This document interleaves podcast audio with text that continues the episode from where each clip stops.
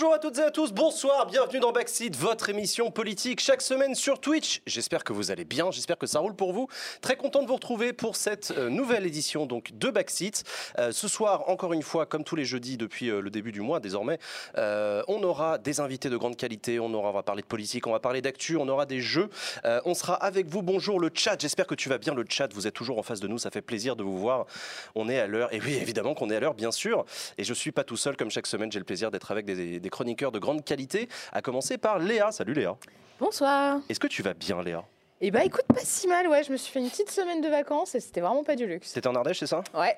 Cool. Ouais, c'était très cool. Très très cool. T'es en vacances, tu lâches un peu Internet dans ces moments-là ? Non, j'ai essayé, je me suis dit, tiens, je vais pas regarder Twitter pendant une semaine et en fait, je suis complètement accro, quoi. Fallait que je raconte des conneries. Bah, en fait, il s'est trouvé qu'à un moment donné, je me suis mis sur Instagram et vous savez, il y a un truc de suggestion sur Instagram. J'y vais rarement et puis là, je sais pas, j'ai ripé. Il te suggère des posts. Et le premier post sur lequel je suis tombée, c'était une photo de Benoît Hamon avec des lunettes en forme de cœur. Je l'ai vu, oui, je l'ai vu. Et là, je me suis dit, bah non, c'est pas possible en fait. Tu peux pas déconnecter d'Internet quand tu vois des merveilles pareilles. Ça te reconnecte assez rapidement, ouais. Avec nous aussi ce soir, comme chaque semaine, on a le plaisir de retrouver Usul. Salut Usul. Bonjour. Est-ce que tu vas bien ? Oui. Ça va, toi, t'es en vacances ou pas ? Oui, moi je stream pas, là, je fais juste Backseat. Ça me permet de binge-watcher des séries. Tu regardes quoi ? Bah, la dernière fois, on avait parlé de The Crown. Oui. Et ça m'avait saucé, du coup là j'ai bingé comme un ouf et j'en suis à... Il doit me manquer 3 épisodes de la 4ème saison. Tu nous rappelles ce que c'est que The Crown ? The Crown, une série sur la famille royale d'Angleterre, mais qui en fait finalement qui n'est jamais qu'un fil rouge pour parler de l'histoire de l'Angleterre, de la fin de la Seconde Guerre mondiale à nos jours, du démantèlement de son empire, d'une Angleterre qui sait plus ce qu'elle est, où elle va, qu'est-ce qu'elle représente, qu'est-ce qu'elle fout de sa monarchie là, qui sert à rien. Dans des moments politiques incroyable entre la Seconde Guerre mondiale et aujourd'hui. En gros, le Royaume-Uni n'a eu qu'une seule reine, la même. Ouais, c'est assez habile. Et c'est voilà, bon, c'est une série effectivement que j'adore. Je pensais qu'on allait se faire chier avec genre les histoires de cœur, les machins, les ah mon devoir m'impose de faire ça, mais en fait je suis amoureuse de ça. Alors il y a un peu de ça, mais c'est très en retrait par rapport au fait qu'en fait c'est plutôt un prétexte pour parler de toute l'histoire de l'Angleterre à travers ces personnages voilà, qui finalement, nous on pourrait pas faire ça en France, il n'y a pas des gens qui traversent où on a les mêmes depuis la fin de la Seconde Guerre mondiale à maintenant. Il n'y a que eux qui peuvent avoir cette famille-là à suivre. On a Debré, mais bon, il a les Debré, je crois qu'on va le faire avec les Debré chez nous. Ah ouais, on fait The Crown à la française avec les Debré. Voilà, comme ça serait nul. Il y a une boîte de prod là qui veut nous produire ça. Les Dassault. Ah ouais, les Dassault. Marcel Dassault. Ah non mais en vrai. Il y a déjà des documentaires sur la biographie de Marcel Dassault, c'est génial. Mais ensuite tu fais Serge, tu fais les enfants et tout. Attends. Ah putain les idées, les bonnes idées qu'on a. Les Dassault. Tu fais les Dassault. Ouais. Ok, t'en es où dans la série parce que j'ai vu dans le chat quelqu'un te demander qu'est-ce que t'as pensé de Thatcher, mais t'en es peut-être pas encore. Thatcher, c'est génial. Tu vois vraiment comment les conservateurs, même eux, se disent mais c'est une bourrine, elle va nous mettre le pays à feu et à sang. Et la série, elle a vraiment une tendresse pour les prolos aussi qui vont prendre cher à cause de cette meuf qui est manifestement une idéologue folle furieuse. Et en même temps, une personne très intéressante qui, à sa manière, a bousculé la scène politique britannique des années 80. Il y a un point, mais quand même assez incroyable. Bousculer, c'est le bon terme. Cet épisode de la photo où elle est avec tous les caciques du parti, c'est que des vieux. Et elle, c'est la seule femme au milieu de tous. Elle a un pouvoir incroyable. Enfin, bref. C'est génial. Elle dit des trucs misogynes elle-même en plus. Elle dit non, moi, j'ai pas pris de femmes dans mon cabinet. Les femmes, elles sont trop émotionnelles. Tu sais pas sur quelle planète elle vit. C'est le genre de truc que Pécresse pourrait sortir. Tiens. Ouais. De quoi ? Valérie Pécresse qui, à l'heure où je vous parle, est sur le plateau du 20h de TF1 pour annoncer sa candidature à l'élection présidentielle. Mais du coup, elle jump la primaire. Valérie Pécresse. Alors, c'est une excellente question. J'en sais rien, je pense pas. Elle fait une Bertrand. Je serais très heureux de recevoir Valérie Pécresse dans Backseat à l'occasion, avec grand plaisir, à partir de la rentrée. Ce serait très chouette. Quand tu veux, Valoche. Quand tu veux, Valoche. Non, mais voilà, Madame la Présidente de la région Île-de-France, ce sera avec grand plaisir qu'on vous recevra dans cette émission, comme les autres candidats d'ailleurs à la primaire des Républicains mais et hors primaire également, vous avez Bertrand. Pardon ? C'est prévu un peu. Ah mais c'est prévu qu'on reçoive les candidats des Républicains, moi je suis méga chaud carrément. Il y avait des gens qui s'inquiétaient du fait qu'on n'ait pas de personnes de droite pour le moment, mais alors déjà il faut expliquer que c'est chaud d'avoir un calendrier au mois de juillet. Ouais, c'est un peu compliqué d'avoir un calendrier au mois de juillet. Non, je tenais à vous rassurer, non seulement on invite des personnes de droite, et par ailleurs, je tiens à vous dire qu'en fait on n'a aucun refus de principe. Tous les gens qu'on a contactés contactés, les personnalités politiques, y compris des candidats à l'élection présidentielle de droite, nous ont dit, sur le principe carrément, on est chaud, ça nous intéresse, il faut qu'on trouve l'agenda, il faut qu'on organise, mais ok. Donc moi je suis content déjà que les politiques, spontanément, quand je leur dis venez sur Twitch, ils disent pas, ah c'est quoi, pourquoi faire? Bon, bah donc tant mieux. Donc voilà. Et puis rassurez-vous, j'en ai parlé du coup la semaine dernière, je suis passé à France Q vendredi. Ah, ouais. C'était beau. Et ils m'ont raconté aussi comment, en vrai, d'ailleurs on a parlé de Backseat sur France Q. Oui, sur France Culture, dans l'émission qui s'appelle Le temps du débat. Le temps du débat. Et ils m'ont raconté que mais ils avaient du mal à avoir des gens. De toute façon, personne répond. On est au mois de juillet. Dites-vous bien que c'est si c'est valable pour Backseat, c'est aussi valable pour France Q. Et c'est valable, à mon avis, pour plein de plateaux, d'avoir du mal à remplir les plateaux parce que bah, juillet, voilà. Merci à vous également d'être là. Vous êtes de plus en plus nombreux. Soyez les bienvenus. Ça fait super plaisir d'avoir tous vos retours et vos commentaires. Merci pour votre soutien à l'émission Backseat. Vous voyez que c'est une émission qui évolue petit à petit au fur et à mesure du temps. On continue à être en rodage. C'est exactement ce que je voulais. Donc c'est très cool. Je vous rappelle qu'il ne nous reste que 2 émissions avant la fin de cette pré-saison.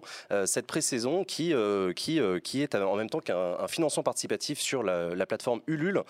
J'ai plusieurs choses à vous dire là-dessus. Donc le Ulule, on est déjà à plus de... Tiens, d'ailleurs, je vais la montrer. La page Ulule, où qu'on en est. La régie, c'est bon, tu peux y aller et me mettre le Ulule. On est déjà à 87 428 euros. Merci beaucoup à toutes et à tous pour votre soutien. Ça fait super plaisir. L'objectif, c'est de parvenir à 100 000 euros à la fin du mois. Donc il nous reste 13 000 balles à trouver. Je suis sûr qu'on va y arriver. J'ai confiance en vous. Merci beaucoup. 48 heures. Je tenais à vous dire qu'on est parmi le top 1% des projets les mieux financés du LUL. Ils nous ont appris ça. Donc voilà, merci à vous, merci pour votre soutien, ça fait super plaisir. Même Balkany n'ont pas fait mieux. Même qui ça? Les Balkany n'ont pas fait mieux. Les Balkany, ils étaient sur Ulule. Je sais pas, imagine. Le Sarcoton. Oh, ça y est, mais... Ah oui, le Sarcoton. 11 millions d'euros. Et voilà. Et par ailleurs, autre chose que je voulais vous annoncer, c'est que toutes les personnes qui ont donné sur Ulule, quel que soit le montant que vous ayez donné, vous allez recevoir un mail là tout de suite à partir de maintenant. Vous allez recevoir un mail sur votre boîte aux lettres, sur votre boîte mail, pardon. Rien à voir. Un mail dans lequel il y aura un lien traqué qui va vous permettre de partager avec vos potes le financement participatif en disant vas-y participe, c'est un projet cool. Et la personne parmi vous qui récoltera le plus d'argent grâce à son lien recevra le pack de 1000 euros, quel que soit le niveau de son don. Oh, wow. Donc voilà, c'est évidemment, vous savez ce que c'est qu'une campagne de financement participatif. Incitez vos potes à donner, incitez vos parents à donner, incitez vos amis, partagez sur Twitter, etc. avec votre lien traqué à vous. Et donc voilà, donc il y a un lot à gagner pour celui ou celle d'entre vous qui parviendra à récolter le plus d'argent avec son lien. Donc voilà, allez checker vos boîtes mail. Toutes les personnes qui vont donner à partir de maintenant recevront le même mail. Hein. Donc allez-y, continuez à donner. Donc voilà, donc ça c'est cool. Petit Ponzi, rien à voir avec Ponzi. Non, ça n'a absolument rien à voir avec Ponzi. On en parlera. C'est un système de Spinoza. C'est un système de Spinoza. Donc voilà, merci beaucoup à toutes et à tous. Donc je vous rappelle, !Backseat dans le chat pour avoir le lien du Ulule et faire un don si c'est pas déjà fait. Qu'est-ce que je voulais vous dire d'autre? Je voulais vous dire quoi? Je me souviens plus. Je voulais vous dire que Ulule. Attends, pognon, Ulule, c'est fait. Le pognon, c'est bon. Ça, c'est bon. Ok, très bien. Hop. Ça, c'est bon. Ok, très bien. Voilà. Pardon, les invités, tu peux dire qu'est-ce qui va se passer? Alors, ce soir, nous allons avoir 2 invités qui vont nous rejoindre sur le plateau. Comme chaque semaine, un premier invité qui est l'invité de la semaine, une personnalité non politique qui vient répondre à nos questions et échanger avec nous sur l'actualité de la semaine. Il s'agira du youtubeur Hardisk qui sera avec nous dans quelques minutes. Et dans la deuxième partie de l'émission, nous recevrons Sandrine Rousseau. Sandrine Rousseau qui sera notre invitée politique cette semaine. C'est une candidate à la primaire d'Europe Écologie Les Verts pour l'élection présidentielle de 2022. Donc elle sera avec nous à partir de 21 h. Voilà. Qu'est-ce que je voulais dire? Je me souviens plus ce que je voulais dire. Oui, non. Je voulais qu'on commence cette émission Usul et Léa par déjà se dire que c'est déjà notre 5e émission. 4e. 5e. Non. 5e, la dernière c'est la semaine prochaine, donc c'est bien la 5e. Ah ouais, ça va, vous le sentez comment par rapport à la première? Vous vous sentez comment sur cette émission? Plus détendu. Ouais, c'est vrai. Déjà, on est un peu moins stressos. Ouais. Léa. Écoute, oui, effectivement, la première était un peu plus stressante, ça c'est sûr. Mais, alors, ouais, je sais pas, j'ai l'impression que plus détendu et plus en harmonie avec le chat dans une certaine mesure. Je trouve qu'on arrive, et ça c'est une remarque qu'on s'était faite d'ailleurs entre nous, en disant il faut qu'on arrive à impliquer davantage le chat sur la première émission, ce qui était un peu absent. Et là, je trouve que c'est de mieux en mieux. Alors, je ne sais pas ce qu'en pense le chat, mais j'ai l'impression qu'il y a une meilleure interaction et c'est plutôt cool. Ouais, à vous de nous dire, le chat, à vous de nous dire, évidemment. Nous, c'est une émission qu'on a envie de faire avec vous. Alors, je vois qu'il y a beaucoup de gens dans le chat qui parlent du JDG. J'allais en parler. Vas-y, vas-y. Ouais, le chat, il a bloqué sur JDG. Je sais pas qui en a parlé. C'est moi. J'avais annoncé en live, mais pas sur Twitter. J'avais annoncé en live que notre invité serait le JDG. Mais oui, c'est ça. Mais Fred, il avait compris que c'était à distance et pas en plateau à Paris. Voilà, donc là, du coup, c'était compliqué. Donc, on se fera ça plus tard. Voilà. Mais Fred, donner de l'argent, plaisir d'accepter de venir dans l'émission. Il a envie de venir, ça lui ferait plaisir. Nous aussi, ça nous ferait plaisir. Donc ça se fera plus tard, sans problème. C'est pareil pour d'autres potes hein, que ça ferait plaisir de venir dans l'émission et qui n'habitent pas à Paris. Donc il faut trouver un moment où ils sont à Paris, où ils sont de passage par la capitale pour en profiter. Donc voilà, Fred viendra, j'espère, j'en suis même sûr, dans cette émission. Je ne pense pas qu'il nous ait cancel. Non, carrément pas. Donc, nous, on l'a pas cancel. Voilà. Non, mais personne cancel personne. Donc du coup, non, tu disais Léa, meilleure alchimie avec le chat, ok, ouais. Très bien. Usul, c'est ton ressenti aussi? Je regarde le chat. Je pense qu'en même temps, au début, la première émission, le chat, il était, ça partait dans tous les sens entre ceux qui étaient, parce que tout le monde découvrait, donc il y avait ceux qui étaient très contents, et il y avait que ceux qui disaient aussi c'est quoi ce scandale, c'est quoi ce plateau, Usul gauchiste, machin. Donc ça partait vraiment dans tous les sens. Là, les gens, ils savent ce qu'il va y avoir quand ils viennent. Donc ils sont contents, ils sont pas contents, mais ils peuvent pas contester le fait, par exemple, que ils vont pas contester le plateau. Non. Enfin, après ils contestent. Enfin, c'est évidemment ouvert à débat, hein, bien sûr. Ouais. Moi, je suis toujours content d'avoir vos retours. Mais c'est vrai que maintenant, voilà, c'est la 5e émission. Maintenant, vous savez ce que vous regardez. Voilà, c'est ça. Merci encore une fois pour vos retours. On a déjà fait quelques ajustements. On continuera à en faire à partir de la rentrée. Ouais, super utile les retours à fond. Hein. Ouais, super utile, ouais, super cool. Sur Twitter, j'en vois passer quelques-uns aussi. Vraiment, allez-y, c'est super important. Ouais, non, carrément. Il faut faire encore travailler davantage pour intégrer le chat. Écoute, Texto Raxel, on fait de notre mieux. Je te redis encore une fois que c'est pas évident d'intégrer un chat quand on est déjà 3 personnes à discuter sur le même plateau, qu'en plus on a des invités. Après, moi, je vais pas couper la parole à un invité qui est en train de parler pour lui dire attendez, parce qu'il y a machin dans le chat qui a dit un truc rapport à ce que vous avez dit il y a 5 minutes. Vous voyez, c'est toujours un petit peu compliqué, donc on a cette habitude-là. Après, on le fait, hein, genre au début, là, vous voyez, vous dites JDG dans le chat, nous on vous regarde et on dit alors JDG. Et on le fait à la fin aussi parce qu'on vous lit quand même un peu au cours du truc. Quand on débrief, on se dit tiens, qu'est-ce qu'ils se sont dit eux dans le chat pendant ce temps-là, et on essaie de faire un petit peu notre autocritique, notre petit bilan de l'émission. Donc non, on vous lit. Est-ce qu'on vous intègre au fur et à mesure quand on est en effet en discussion à 4, c'est un peu plus... Surtout que nous, ça veut dire que nous, quand il y a des discussions... 1000 balles. Pardon, il y a eu un don de 1000 balles. Alors ça, j'étais pas prévenu. Non, t'étais pas prévenu. En fait, il y a quelqu'un qui va gueuler. À chaque fois qu'il y a un don de 1000 balles, il y a quelqu'un qui va hurler dans la régie, parce que 1000 balles, c'est quand même énorme. Merci pour les 1000 balles, je sais pas qui, mais merci beaucoup. J'ai failli faire une attaque. Du coup, ouais, ça m'a surpris, parce que du coup, je l'ai vu bondir d'un seul coup, Fanny. Oui, voilà, j'embrasse Fanny, évidemment, qui travaille avec nous. Vous sur le chat, mais c'était très... Ok, Jules, t'étais en train de dire quelque chose. Je sais plus, moi. Qu'est-ce que je disais? Bon, je sais plus ce que tu disais. Tu parlais du chat, tu parlais de ton autocritique. Non, je crois que t'étais parti dans un truc comme ça. Je sais plus. Tu disais que t'étais pas de gauche finalement. Truc dans le auto bien réfléchi, on paye quand même beaucoup trop d'impôts dans ce pays. Bon, bref, ça commence. Allez, chers amis, je vous propose que sans plus attendre, on reçoive le premier invité de cette semaine. On a l'immense plaisir de recevoir sur ce plateau le bon vieux Hardisk. C'est parti. Alors là, tu vois, en régie, ils se sont trompés parce qu'ils devaient juste mettre un bumper sur lequel il s'est écrit l'invité de la semaine, mais ils ont balancé le générique. La régie, c'est terrible. C'est un métier difficile. Et on embrasse. On embrasse bien sûr toutes les régies de France. Salut Hardisk, comment tu vas? Ça va très très bien. Ça fait plaisir de te recevoir sur le plateau de Backseat. C'est très très drôle. Alors, anecdote, l'ancien plateau de Backseat sur le pilote où j'étais là est une salle des fêtes communale. Absolument. Alors on va le dire pour les gens qui comprennent pas à quoi tu fais référence, c'est qu'en fait Backseat, vous le savez pas les gens parce que je vous l'ai jamais dit, mais en fait Backseat, c'est une émission sur laquelle on bosse depuis plusieurs mois. On a tourné un pilote en fait qui ne sera jamais diffusé, hein, qui était un pilote interne pour nous, pour caler l'émission, pour caler la direction artistique, le plateau, etc. On a tourné un pilote il y a plusieurs mois, maintenant c'était en avril, et c'était Hardisk qui nous avait fait le plaisir de venir se prêter au jeu du pilote, donc de venir répondre à nos questions. Pas diffusé entre nous. On a testé l'émission, on a paramétré l'émission à l'occasion de ce pilote, et donc là ça y est, maintenant t'es en live, t'es devant tout le monde. Et ça me fait plaisir que tu reviennes du coup. Mais de ouf, c'est cool. Mais c'est la première fois. Hardisk, cool. Pour celles et ceux qui auraient le malheur de ne pas te connaître, tu es vidéaste et tu parles de tech. Vidéaste, streamer, beaucoup de Twitch depuis cette année. Je parle de tech. J'essaye de pas forcément parler de tech en tant que produit, mais en tant que concept. Donc tu vois, on parle de vie privée, on parle de plein de trucs autour de la tech, d'innovation, de qu'est-ce que ça veut dire pour nos vies, pour voilà, des trucs, des gros sujets généraux. Ok, d'accord. Tu sais que tu es dans une émission qui parle de politique. Hardisk, comment est-ce que tu te sens à l'idée de venir dans une émission politique ? Bien parce que c'est toi. Ah ouais ? Ouais. Ouais, parce que j'avais déjà fait des trucs avec toi, déjà, de base. On se connaît depuis des années. Ça fait des années qu'on se connaît. On avait déjà fait des trucs, mais on avait fait des trucs qui parlent de politique. C'est trop mignon. Crois, ouais. Genre que des trucs sur internet. C'est voilà. Super mignon. Tu m'as fait parler de l'Assemblée nationale. Je t'ai fait parler de l'Assemblée nationale. À quelle occasion? Ah, je sais, mais mec, c'était en l'an de grâce 2016. Enfin, tu vois, c'est dans les annales de l'histoire, tu vois. Mais non, ouais, donc j'avais parlé d'Adopi, de Pachin, de plein de trucs. D'accord, ok. Ok, d'accord. Donc, du coup, tu te sens à l'aise dans cette émission. Ouais.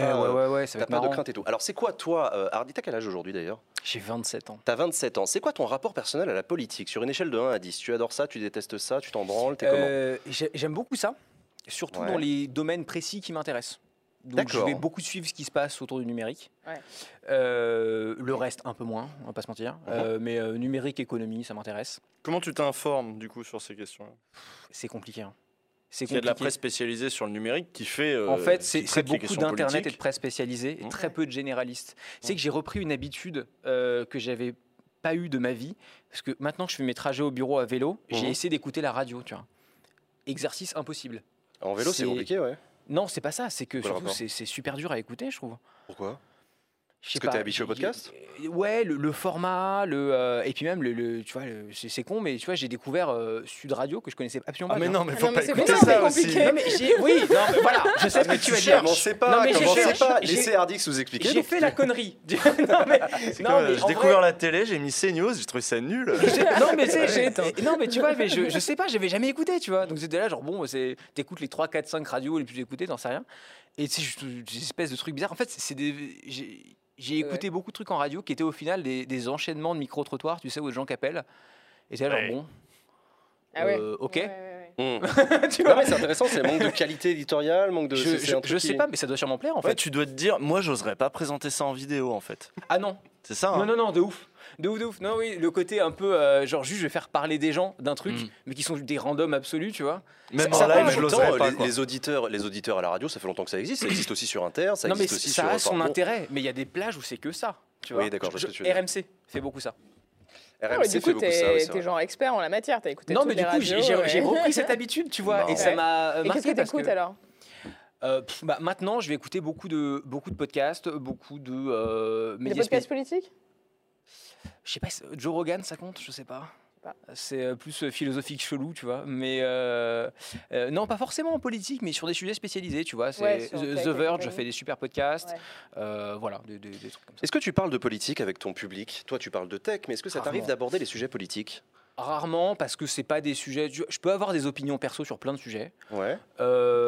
Maintenant, je considère que c'est pas comme vous, c'est pas mon taf. Tu vois ce que je veux dire? Ouais, absolument. C'est-à-dire que moi, je parle pas de politique particulièrement. Je l'aborde sur mes sujets de prédilection où je suis à l'aise et où j'ai un avis qui ne me dérange pas de le partager. Tu vois. Donc, genre, s'il y a une loi au Parlement en discussion, comme la loi Avia... Tu vois, la Pegasus, les trucs, les machins, c'est quand même... un peu politique, ils espionnent les gouvernements, ils espionnent des... Donc là, je pense que j'ai des trucs intéressants à dire. Au-delà de ça, bon, tu vois, il y a d'autres gens qui le font très bien. Et je trouve ça intéressant d'avoir une approche tech de la politique.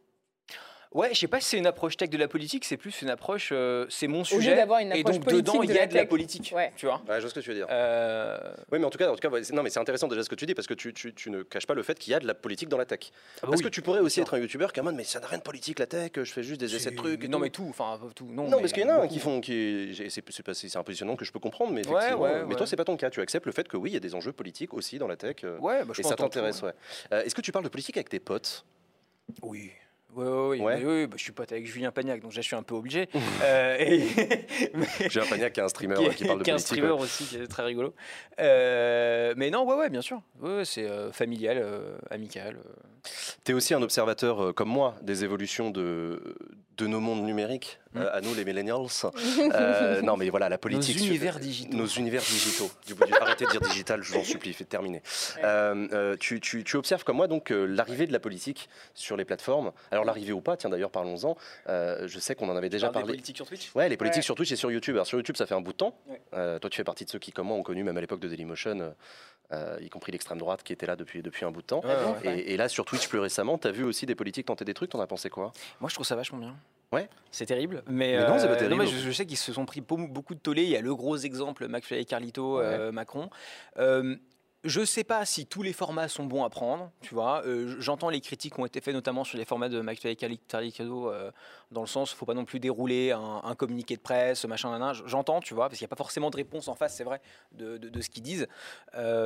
Maintenant, c'est intéressant de les voir sortir d'un espèce de cadre acquis depuis 55 ans, du journal de 20h, de ouais, machin truc.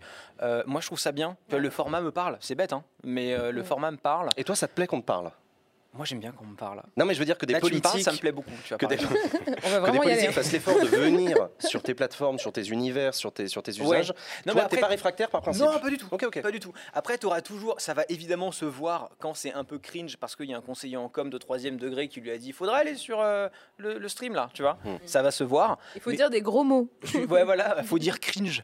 Mais je suis sûr que dans le tas, t'en as forcément un ou deux qui vont vraiment s'intéresser à la plateforme et à ce qui s'y passe, quoi. Mais le côté propagande, le côté on reprend les codes des jeunes pour faire passer un message politique tout en faisant style que c'est du divertissement. Aujourd'hui, par exemple, ce qui est sorti, c'est le ministère, il me semble, du Travail qui a communiqué sur Insta en utilisant des mèmes, en détournant des templates très connus, genre le petit chien et le gros chien, machin. Alors le petit chien, c'était le petit chien qui a qui sait pas quoi faire, il connaît pas ses aides. Un mème à l'oral. Hein. Ah, c'est difficile. C'est super dur ce que tu es en train de faire. Ouais. Tout le monde voit le petit chien, le gros chien. Là, t'es tout seul. Non, t'es tout seul dans ton truc. Non, bah je l'ai vu. Si, moi je vois très bien. Voilà, le petit chien.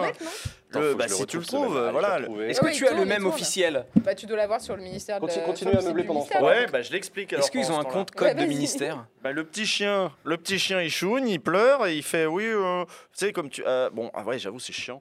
On va dire que c'est le loser. Ouais, c'est le loser. Il fait moi je connais pas mes aides, je sais pas comment on fait machin. Et le gros qui fait moi je fonde ma propre entreprise. J'ai déjà envoyé ma fusée en forme de bite dans l'espace et moi je suis un auto-entrepreneur, etc. Et pourquoi ? Parce que un jeune une solution. Parce que pour dire moi je suis allé sur un jeune une solution et donc du coup c'est parti quoi. Et ouais c'est il y en a qu'on alors je crois que c'est Attaque qui a fait un tweet pour dire parce que j'ai RT ça Attaque qui a dit c'est quand même assez malvenu à ce moment-là de l'année de les jeunes sont en guerre de dire que les jeunes sont qui ont passé une année quand même assez difficile pour ne pas dire 2 années difficiles sont des chougneurs parce qu'ils sont pas allés sur un jeune une solution pour prendre leur vie en main comme le chien costaud qui lui l'a bien fait. Est-ce que t'es chien costaud toi? Toi t'es chien costaud, t'es allé sur un jeune une solution toi? Eh ben non parce que toi c'est pas un problème. J'ai 35 ans et non t'es plutôt jeune. En même temps ça m'intéresse ce que tu dis parce que t'as prononcé le mot qui fâche, le mot propagande qui est un mot dur, qui est un mot violent. Non non c'est un mot non. Mais non mais justement moi ça m'intéresse parce que donc quand c'est un gouvernement avec lequel quand c'est un gouvernement avec lequel tu es en désaccord qui fait ça, je comprends que ça t'énerve. Mais si c'est un gouvernement avec lequel tu es en accord qui faisait des mèmes, c'est des trucs que tu soutiens. Petite mise au point, la propagande c'est un terme technique. Moi j'ai participé à de la propagande. J'étais dans un moment dans un parti, j'ai collé des affiches, ça s'appelle faire de la propagande, répandre un discours, répandre. Donc t'es pas opposé au fait que le gouvernement communique? Ah non. Bah non, mais c'est de la propagande, sauf que maintenant on dit de la communication. Enfin, vous connaissez Bernays, etc. Oui, c'est pas un terme péjoratif. La propagande. C'est juste que propagande, on a remplacé le terme parce que la propagande était au cœur des régimes autoritaires du XXe siècle, machin. Donc par de la compole. On s'est dit, on va faire des relations publiques. Oui. Ou de la communication politique, mais en gros, ça s'appelle de la propagande. Il y a un discours, vous voyez, le gouvernement, ils ont beau pas être d'accord entre eux, ils disent tous la même chose, ils déversent leur propagande gouvernementale. Mais d'ailleurs, comme Jean-Luc Mélenchon qui fait un jeu vidéo. Et bien sûr. L'expression propagande électorale est toujours utilisée. Hein, on l'a vu pendant les élections. C'est pas grave, propagande. Hein, absolument. Il n'y a pas de jugement de valeur quand tu dis propagande, normalement. D'ailleurs, à ce sujet-là, le Sénat vient de rendre un rapport dénonçant le couac de la propagande électorale par courrier, rappelez-vous, au moment des régionales, à cause d'une société Adrexo. C'est pas arrivé dans les boîtes aux lettres des électeurs. Une commission sénatoriale vient de rendre un rapport dénonçant un scandale. Plus d'une vingtaine de pourcents, je crois, des Français n'ont jamais reçu des professions de foi. Vous pouvez aller voir ça sur le site de Public Sénat, vous verrez. Alors, on va passer à un petit truc que je voulais rajouter cette semaine. Je voulais proposer à Usul, parce qu'on a des sujets de la semaine avec lesquels on va discuter avec toi, Hardisk. Mais avant, je voulais vous dire, est-ce que cette semaine, vous avez chacun de votre côté un truc que vous vouliez dire ou un truc que vous avez vu récemment dans l'actu, dont vous voudriez parler là, rapidement, sans que ça devienne un sujet de conversation forcément entre nous, mais voilà. Léa. Alors moi, je voulais parler de l'action qui est menée par 6 ONG qui ont saisi le Conseil d'État sur le contrôle aux faciès. Alors raconte-nous ça. Alors 6 ONG ont décidé de saisir le Conseil d'État pour qu'il se positionne par rapport à cette pratique qui est dénoncée par ces ONG et par une grande majorité de la population en disant bon, c'est une pratique qui est quand même pas super cool. Est-ce que l'État n'est pas en train d'enfreindre un certain nombre d'obligations et notamment d'obligations conventionnelles puisque c'est le rôle du Conseil d'État on le rappelle, de voir si les conventions internationales sont bien respectées par l'administration. Et donc, je suis assez curieuse de voir quel sera le délibéré, enfin, quelle sera la décision, pardon, du Conseil d'État dans cette affaire. Et je trouve ça assez intéressant parce que c'est une action de groupe. Ouais, ça va, oui, c'est une action de groupe, c'est surtout ça qui est intéressant. Une action de groupe qui nous rappelle celle qui avait été menée par l'affaire du siècle. Et là, on n'est pas sur le climat, on est sur quelque chose de différent, qui est quelque chose de sociétal et qui est, à mon sens, très important. Donc, je salue cette initiative et elle a attiré mon attention aujourd'hui, ouais. Ok, intéressant. Eh ben, écoute, merci Léa d'attirer notre attention là-dessus. On regardera ça du coin de l'œil dans la suite des événements. Usul, de ton côté, est-ce qu'il y a un truc cette semaine dont tu voulais nous parler ? 434 millions, c'est le montant dépensé par les Français lors des paris sportifs. Non mais c'est vrai en plus. Ouais, 434 millions, vous avez mis 434 millions pendant l'euro là, de pognon. Sur les paris sportifs donc. Ouais, en France, hein, en France, juste en France. Non, juste en France. Et juste en un mois. Ouais, c'est le mois de juin, je sais plus. Bref, en gros, ça y est, on avait gueulé, beaucoup de gens avaient gueulé, c'était parti de le Bondi Blog qui avait fait un gros travail là-dessus, Libé l'a repris, beaucoup d'autres titres de presse ont repris, le fait que non seulement les paris sportifs, il y a deux trucs qu'on leur reprochait au site de paris sportifs privés, c'est de cibler la jeunesse de banlieue en particulier, et qui avait un côté un petit peu abusé, parce qu'on sait très bien que les jeux d'argent sont un impôt sur les pauvres, et là, en l'occurrence, avoir le cynisme de se dire, je vais viser les jeunes de banlieue, voilà, c'était quand même, on pouvait leur reprocher ça, et puis ensuite, un certain nombre d'entre eux avaient des pratiques assez étonnantes qui faisaient que dans leurs algos, ils triaient les joueurs en fonction de leurs résultats, de leur réussite à ces paris, et que donc les joueurs qui étaient les meilleurs allaient se retrouver avec leur mise bloquée, ou la difficulté à faire le pari d'après, ou à débloquer leurs gains, là où au contraire, ceux qui perdaient tout le temps se retrouvaient encouragés à... Donc, alors ça, du coup, chaud, va falloir changer les CGU, hein, va falloir... je crois même que c'est illégal. Hein, mais oui, bien sûr, c'est littéralement de la fraude. C'est la fraude, oui, c'est absolument interdit de faire ça. Oui. D'où le fait que, ça y est, ça va bouger, apparemment, sur l'initiative de Isabelle Falque-Pierrotin, la présidente de l'Autorité nationale des Jeux, l'ANJ, et même Sarah El Haïry. Sarah El Haïry, la ministre de la Jeunesse. La ministre de la Jeunesse, même elle a dit... Quand même, hein, va peut-être falloir faire quelque chose. Il y avait des députés qui étaient montés au créneau aussi, je me souviens, Aurélien Taché était au taquet là-dessus, il avait posé une question au gouvernement. Une question au gouvernement, on en avait vu à plusieurs fois, on en avait parlé à l'occasion de l'euro, effectivement, et c'est vrai que ça, dans le chat, vous y étiez sensible. Toi, les paris sportifs, t'as vu ça pendant l'euro on parle de tech Ouais, j'ai vu, moi je suis pas très jeu d'argent, donc je n'ai jamais joué. Ouais, effectivement, il y avait des trucs. J'ai vu passer 2-3 articles. Je saurais même plus te dire de quel média, mais il y a des pratiques commerciales de ces sites qui sont effectivement assez énervées, quoi. Ce que tu dis sur les algorithmes, j'avais vu passer un truc là-dessus, comme quoi effectivement ils sélectionnaient leurs joueurs, pas que sur ces critères-là d'ailleurs, mais sur plein de critères pour pousser certains comportements ou d'autres. Et là, par exemple, ça pose question en matière de contrôle de l'addiction. Si tu as comme mission quand même et que tu as signé une charte où tu dis bon quand même je suis obligé de mettre en garde les gens pour dire attention, jouer peut créer des dépendances machin, et que derrière ça par contre t'en as rien à foutre, tu stimules l'addiction de certains, etc. Bon, ça pose de ces problèmes-là. Qu'est-ce que c'est en France la compliance autour de ces sites-là en fait? Est-ce que avant compliance, moi je l'ai pas, je l'ai pas non plus. Les obligations, obligations légales, enfin tu sais des trucs.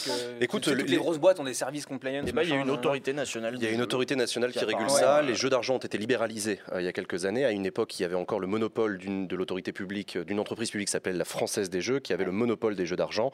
Ils ne sont pas sous le giron de la Française des Jeux. Non, c'est un concurrent. On appelle une libéralisation. Donc il y a un opérateur qui s'appelle Française des Jeux, mais qui n'est plus le seul sur le marché. Maintenant, il y a des géants que tu connais, Betclic, Winamax, etc. et des géants étrangers. Peut-être aussi des boîtes françaises, je ne sais pas. Mais voilà, donc c'est libéralisé.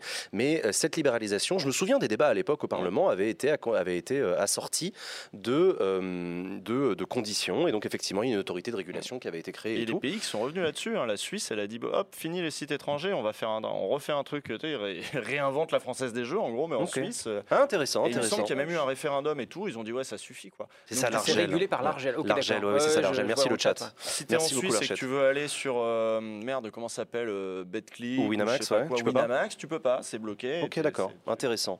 Après t'es un coup de NordVPN de faire à peu près ce que tu veux, mais oui, les débrouillards se débrouillent toujours. Non mais c'est vrai, mais pour autant il faut quand même agir quoi. Mais c'est intéressant. NordVPN n'existe pas du tout. Qu'est-ce que je voulais dire? Sauf que la Suisse n'est pas dans l'Union européenne et donc elle n'est pas soumise à la libre concurrence. Et Dieu sait que chacun fait ce qu'il veut. Et Dieu sait qu'on pense à tout prix. Et pourtant, voilà. Moi, petit truc sur lequel je voulais attirer votre attention en ce moment, c'est que depuis 48 heures à l'Assemblée nationale, il y a en débat cette fameuse loi sur le pass sanitaire que le gouvernement entend faire passer le plus vite possible. C'est une loi dont les débats sont extrêmement tendus à l'Assemblée nationale depuis 48 heures. J'ai pas pu les streamer parce que j'avais beaucoup de travail, j'étais sur autre chose, mais j'ai suivi ça du coin de l'œil. Les débats sont en train en partie d'échapper au gouvernement qui ne parvient pas à maintenir les délais qui étaient assortis aux parlementaires. Ce que je trouve très intéressant dans ce débat-là, c'est qu'il y a des débats parlementaires tendus, on en a vu d'autres, mais là, il y a aussi des tensions au sein même de la majorité de La République En Marche. Vous vous souvenez de la présidente de la commission des lois, Yaël Braun-Pivet, qu'on avait reçue sur ce plateau il y a quelques semaines. Elle avait été porteuse au moment de la troisième vague d'une logique de jamais de passe sanitaire pour aller au restaurant, je serai toujours contre, etc. Il se trouve qu'Emmanuel Macron, vous l'avez vu à la télévision le 12 juillet, a lui décidé de changer de stratégie, mais certains parlementaires de La République En Marche le lui reprochent et sont de plus en plus ouvertement en train de lever la voix contre le gouvernement. Et donc il y a une bataille politique très intéressante qui est en train de se nouer au Parlement, que je vous incite à suivre du coin de l'œil. Ça va se décanter dans les jours qui viennent. On a appris que le calendrier avait été légèrement repoussé, ça va aller jusqu'à samedi le débat à l'Assemblée nationale, puis ça passera au Sénat. Vous les connaissez comme moi, les sénateurs, ils sont en train d'attendre avec un fusil que le texte arrive pour le déglinguer. Ça va être chouette. Donc voilà, il y a un Parlement dans ce pays, il n'y a pas qu'Emmanuel Macron qui prend la parole à la télévision, il y a aussi des députés qui font leur travail. Et quand bien même ça n'aboutit pas in fine, quand même in fine, il y a une majorité à l'Assemblée nationale qui finit par être fondamentalement d'accord avec le gouvernement, ça n'empêche pas qu'il y ait des débats internes qui sont très intéressants, donc suivez les débats au Parlement. Ça crée un décalage de ouf, quoi. Genre entre tu te poses le soir, lundi 12 juillet à 20h, tu mets le président qui dit hop hop hop, passe sanitaire à compter du 21, ceci, cela. Et puis derrière... tout est détricoté en cascade, le calendrier est complètement fucked up. Enfin, franchement, comment les gens suivent, c'est super chaud, quoi. En termes de communication, c'est super important d'avoir un débat, mais c'est chaud, quoi. Tu as Jean Castex, le Premier ministre, qui sur le plateau de TF1 affirme au présent ou au futur en disant ça va se passer comme ça. Sauf qu'il faut jamais oublier, c'est qu'en fait, c'est pas sûr que ça va se passer comme ça, parce qu'en fait, il y a un putain de Parlement qui va regarder le truc et peut-être que le Parlement, il va dire bah en fait ça non. Ou alors ça oui, mais à condition, etc. Bref. Petite question parce que tu l'as évoqué. Et après on passe au sujet de la semaine. Bien sûr. Yaël Braun-Pivet, du coup, elle se positionne comment? Parce que moi, j'ai pas trop suivi. Elle considère que des déclarations que j'ai vues, Yaël Braun-Pivet trouve que le débat parlementaire est de bonne qualité. Ça, il y a plein de gens qui l'ont fait remarquer sur Twitter. Mais c'est oui. Donc elle, c'est la présidente de la commission des lois. Donc encore une fois, c'est son job de faire travailler la commission des lois. Elle considère que le boulot est de bonne qualité. J'ai pas l'impression. Elle n'a pas l'impression d'avoir avalé une couleuvre ou d'avoir changé de braquet. Okay. Mais il y a des députés intéressants. Il y a comment il s'appelle, député de Paris, Pacôme Rupin. Qui est monté au créneau et qui pourtant ne fait pas partie des vénères, Pacôme Rupin, plutôt La République En Marche vénère, mais non, il fait partie de ceux qui dénoncent, qui d'ailleurs il a voté contre, député de la majorité qui a voté contre à ma connaissance en séance publique ce texte-là. Bref, on va passer sans doute la semaine prochaine, je pense. Ouais, par force, ouais. Ouais, on en reparlera. À quoi ça ressemble à la fin des débats, quoi. Ouais, on regardera ça. Ouais, et puis avant que ça arrive au Sénat. Il y a deux sujets cette semaine dont on voulait discuter avec toi, y compris Hardisk. Le premier sujet qu'on a sélectionné, c'est cette fameuse affaire Pegasus. L'affaire Pegasus, alors j'ai fait une vidéo sur ma chaîne YouTube, mais je vous la récapépète rapidement pour celles et ceux qui sont au fond de la salle et qui n'ont pas suivi. Pegasus, c'est le nom d'un logiciel d'espionnage qui a été développé par une société israélienne qui s'appelle NSO. Et ce logiciel peut être acheté par des gouvernements et ensuite ces gouvernements vont aller l'installer sur les téléphones portables de leurs victimes, des personnes, de manière à aspirer l'intégralité du contenu du téléphone portable en direct.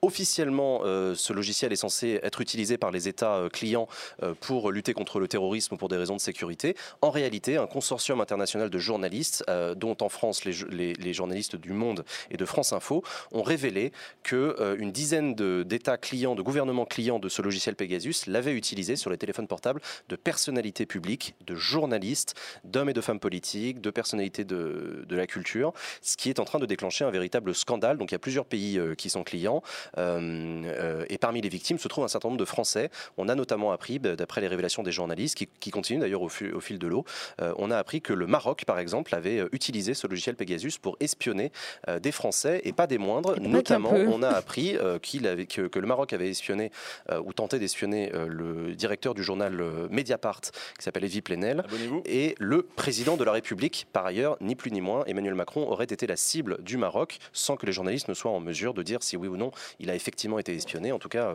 selon les les journalistes. Voilà. Le Maroc n'est pas d'accord, ils ont porté plainte en diffamation en disant c'est pas vrai, tout ça c'est faux, on n'a rien fait de mal. NSO aussi de leur côté, ils se défendent en disant mais non pas du tout, tout va bien. N'empêche que le scandale est là. Voilà. C'est un sujet très vaste où il se passe beaucoup de choses, on en apprend tous les jours, etc. Il y a la Hongrie aussi qui est un pays membre de l'Union européenne qui l'aurait utilisé, y compris pour espionner des Européens. Donc bref. Voilà, c'est un peu vénère ce qui est en train de se passer et c'est un sujet dont on veut parler. Je suis content qu'on en parle avec toi, Hardisk, parce que ouais, c'est un sujet tech. Gros bordel. Hein. Bah, toi, c'est un truc que j'imagine tu as suivi ça de près. J'ai suivi, on en apprend encore un peu tous les jours. Ouais. Donc c'est compliqué d'avoir des réponses exactes.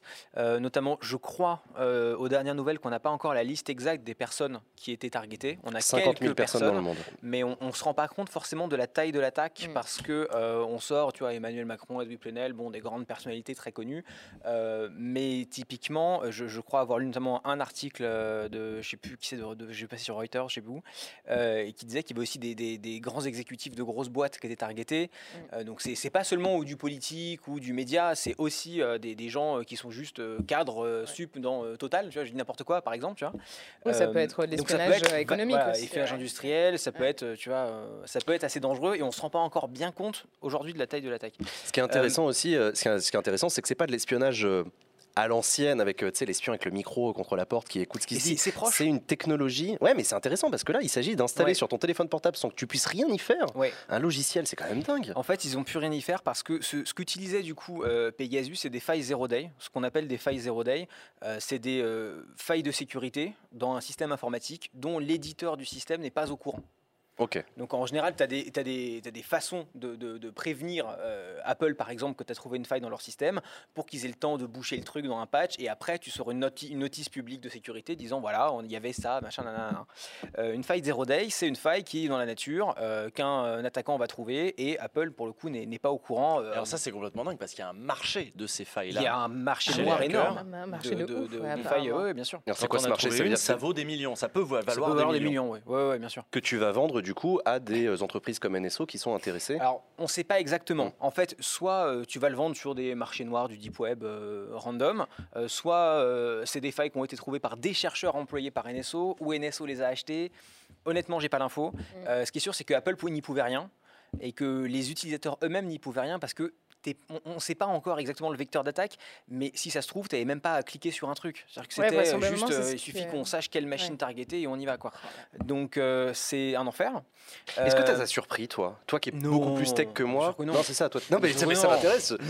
Non, mais en fait, en 2011, la NSA avait un logiciel qui s'appelait XK-Score, qui je crois est encore actif, de mémoire, encore aujourd'hui, qui a été sorti dans les révélations Snowden, qui montrait qu'effectivement, ils avaient complètement accès en lecture à peu près tout ce qui existe. Donc non, les failles zero day, on sait que ça existe, l'espionnage, on sait que ça existe, bon, bah, tu mets deux trucs ensemble, voilà, c'est pas... Tu vois. Maintenant, moi, ce que j'espère, c'est que ce genre de scandale va arriver de plus en plus. Et c'est une très bonne chose. Bah, qu'on le sache. Oui, d'accord. Oui, ça va arriver de plus en plus et c'est une très bonne chose parce qu'il faut qu'on se mette à repenser nos communications numériques. Et notamment, moi, j'avais été super content quand il y avait eu tout le scandale WhatsApp autour de WhatsApp qui revendait des données à Facebook, machin truc. J'étais genre génial. Je me suis beaucoup intéressé au sujet des messengers, tout ce qui est les messageries instantanées, parce qu'en fait, c'est là où les gens du quotidien, que tu sois cadre dans une grosse boîte ou juste simple particulier, c'est là où tu vas avoir le cœur de ta vie privée, c'est ton messenger. Ton messenger, c'est ta vie. Ton messenger, c'est là où tu vas dire j'ai un bouton sur la bite, c'est là où tu vas sextoter ta copine, c'est là où tu vas parler à ta mère qui est malade, c'est là machin. Tout ça au même endroit quand même. Tout ça au même endroit. Et ta liste de courses. Et on se rend pas compte, c'est souvent ce vieux truc de j'ai rien à cacher, mais en fait je pense que si vous reprenez tous ici vos messengers dans la main et que vous regardez ce que vous racontez, c'est moche. Si vous avez des trucs à cacher, je vous assure que vous en avez. Moi j'avais fait télécharger mes données sur Facebook, c'était ouf. C'est un enfer, hein. Sur 10 ans d'utilisation, putain, ils ont mis genre, je sais pas combien de temps pour m'envoyer le dossier qui faisait genre une taille incroyable, et ils avaient tout était là, toutes les conversations que j'avais pu avoir depuis 10 ans. Mais c'est pour ça que c'est une prise de conscience à avoir, et moi j'en profite pour militer pour vous dire d'installer Signal. Mais Signal est protégé contre. Ouais, en fait, Signal est complètement. Alors. Pegasus, c'est sûr que non. Non, mais en fait, c'est des bonnes habitudes à prendre parce qu'aujourd'hui, c'est Pegasus, demain, ce sera autre chose. Oui, c'est sûr. Dans le cadre de Pegasus, ils attaquent le système. Donc, une fois que tu as un accès système, de toute façon, tu peux utiliser toute l'encryption que tu veux. Okay. Pour schématiser, c'est comme si, en gros, ils pouvaient prendre le contrôle de tout ce qui se passe à l'écran, ils le voient, en gros. Ouais, voilà. Tout ce que tu tapes au clavier, tout ce que machin. Donc, si derrière, tu utilises une application encryptée, ça ne change rien. Et la grosse nouveauté aussi de ce truc-là, qui le rend particulièrement dangereux, c'est qu'il n'y a même pas besoin de phishing, où il faut cliquer d'abord sur un truc et puis après ton truc est infecté. Non, il n'y a même pas besoin de ça. Il y a besoin quoi? Du numéro de téléphone? Ouais, je crois que c'est ça.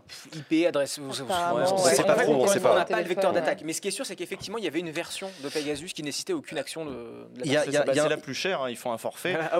Il y a un truc intéressant quand même aussi dans cette histoire Pegasus. Pourquoi on est en train d'en parler en toute détente là dans Backseat? C'est parce qu'il y a un consortium international de journalistes qui a travaillé là-dessus.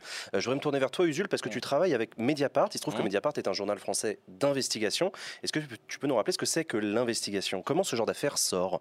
Ouais, bah, en fait, si les journalistes se sont vraiment penchés sur ce truc-là, c'est que, comme tu le disais, les affaires d'espionnage, d'écoute, bon, on connaît ça depuis très longtemps. Je vois aujourd'hui, vous voyez, la une de Libé, c'est Macron, non mais allô, quoi, Macron se fait écouter. C'est la une du Monde aussi, Emmanuel Macron, le Maroc. Bon, ça, c'est des affaires, en fait, de renseignement relativement classiques. En 2013, Snowden nous apprend qu'on est écouté par les Américains, Merkel aussi, et on est là, et puis bon, on fait vaguement, ah oui, tiens, bon, d'accord. Oui, les chefs d'État s'espionnent entre eux. Bon, d'accord, admettons. Mais là, c'est autre chose. C'est qu'on a affaire à une structure très particulière. C'est une entreprise privée qui vend un service, en fait, à des États qui vont l'utiliser non pas seulement pour faire de la surveillance, c'est-à-dire pour, en gros, sous-traiter ce qu'ils n'arrivent pas à faire eux-mêmes, à savoir l'écoute d'adversaires, de pays, etc.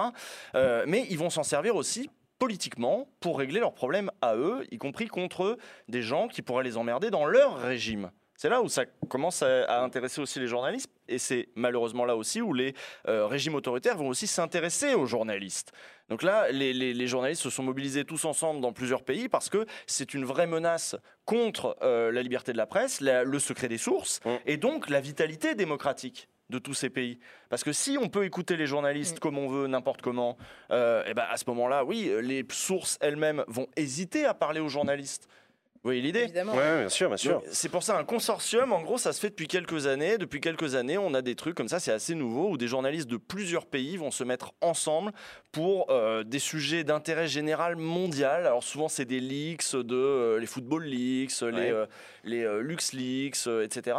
Des fuites de papier qui, par exemple, vont donner trop de volume de travail pour une seule petite rédaction nationale et qui en plus vont concerner des sujets internationaux qui vont intéresser beaucoup de pays différents. Donc du coup les rédactions mettent leur travail en commun pour dire bon ça c'est un sujet international, mondial, ça va avoir des répercussions dans chacun de nos petits pays mais autant se mettre ensemble pour traiter la masse de données. Et ben, c'est aussi ce qui s'est passé là-dedans avec le soutien aussi d'Amnesty International. Parce que là, dans le cas, c'est Amnesty International qui avait les capacités techniques d'analyser qu'est-ce qui s'était passé. Ils ont un labo pour regarder. C'est-à-dire que pour l'instant, là, on a Macron a été sur la liste des numéros écoutables. Mais on ne sait pas si Macron a été vraiment écouté. Non, parce que pour ça, il faudrait que Amnesty International ait le téléphone et qu'il puisse l'expérimenter. Je me permets d'ailleurs, parce que tu parles de Amnesty, Amnesty a d'ailleurs sorti un super outil sur leur GitHub qui permet de scanner ton téléphone pour voir si tu as été infecté par Pegasus. Alors... Pour les 3/4 des gens, non, je vous assure. Hein, mais c'est quand même bon à savoir. Et effectivement, ils ont un bon labo, ils ont fait du très beau boulot. Et ils ont fait cet outil du coup, qui détecte Pegasus. Voilà. Et donc ça, on peut aller sur Internet et checker. Tu peux le trouver, j'ai oublié le nom du truc. Tu tapes Amnesty Pegasus et ils ont leur outil. C'est vraiment un tournant d'un truc. On est un tournant, et je suis d'accord avec toi, on est aussi un tournant, j'en sais rien. Mais diplomatiquement, il y a quand même aussi des enjeux non négligeables. Parce qu'on parle d'une entreprise privée israélienne, NSO, mais qui en réalité est liée de près à l'État israélien. Parce qu'on l'apprend, là, on l'a appris aujourd'hui, je crois. Il y a tout un système en fait de certification par les autorités publiques israéliennes. Il y en a qui le savaient avant. Olivier Tesquet, qui est un journaliste qui est spécialisé dans ces questions-là, avait NSO dans son. Et se pose la question de savoir si le gouvernement israélien n'a pas autorisé en fait ces ventes de logiciels, tout en sachant très bien que ça allait être utilisé. Enfin, tu vois ce que je veux dire. Donc, pire que ça. Il y a ça. Je parlais de la Hongrie tout à l'heure. La Hongrie, qui est quand même membre de l'Union européenne, qui est au cœur du coup. Ça fait des années que la Hongrie, ça se passe mal avec Viktor Orban et l'Union européenne. On le savait déjà. Mais là, ce dossier-là vient se surajouter à tous les autres où il y a déjà des violations des droits de l'homme à grande échelle en Hongrie, mais là ça vient se surajouter. Donc moi j'ai un questionnement politique sur quelle conclusion va en tirer l'Union européenne. Ça risque de barder. On a entendu Ursula von der Leyen dire qu'elle n'était pas contente du tout. Quelles conséquences on va avoir? Je suis très curieux. Avec le Maroc aussi. Avec le Maroc, c'est quand même non négligeable. Quand je pense aucune. Ouais. Tu penses aucune? Moi je pense qu'il va y avoir des grandes allocutions. On va dire c'est terrible pour la démocratie. Oui, voilà. Non, les caméras vont s'éteindre. Et bien en fait, si tu veux, moi je pense que là c'est une boîte israélienne que le Maroc a utilisée pour machin. Mais en fait, tous les pays font ça depuis 50 ans. Tu vois ce que je veux dire? Je comprends ce que tu veux dire, mais encore une fois, on va faire Zarma de ouf, tu vois, et on va rentrer à la maison. Enfin, personnellement, c'est des technologies qui sont dangereuses. On a expliqué pourquoi. Oui, c'est des armes. Ouais. En gros, c'est des technologies qui, si elles se répandent trop, sont une menace pour la démocratie dans le monde. Point barre. Voilà, le gouvernement qui peut écouter qui veut. Et encore, quand c'est le gouvernement, au Mexique, ça a pu être le cartel, par exemple. Le cartel a pu acheter ces services-là pour écouter, voilà, et des journalistes qui pouvaient bosser dessus. Et voilà. Donc, non, c'est... Il y a des secteurs mondialement qui sont régulés. On ne vend pas du nucléaire à n'importe qui, n'importe comment. On peut tout à fait convenir de conventions internationales pour dire ça, non, ça, stop, ça, et ça, limites. Ça a des conséquences. Ouais, je vois ce que tu veux dire. Il y a un double usage de ça, bon, ça fout le bordel. Et là, je suis étonné parce qu'on parle beaucoup du Maroc, c'est d'Israël dont il faudrait parler parce que c'est Israël, on en a parlé un petit peu, mais c'est Israël qui a toute une industrie tournée autour de ça, en lien avec ses armées et ses start-up. La France aussi, enfin, la France aussi, on a une industrie, on vend des armes, c'est assez. Ces sujets-là ne sont pas qu'exotiques. Hein.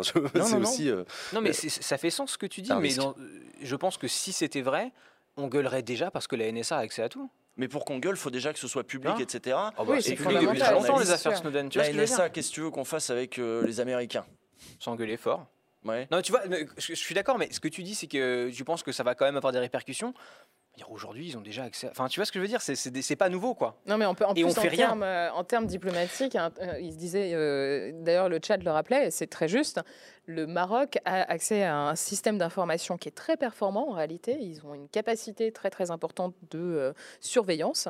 Et la France est très heureuse que le Maroc soit l'allié de la France dans ce traitement de l'information et l'accès à l'information.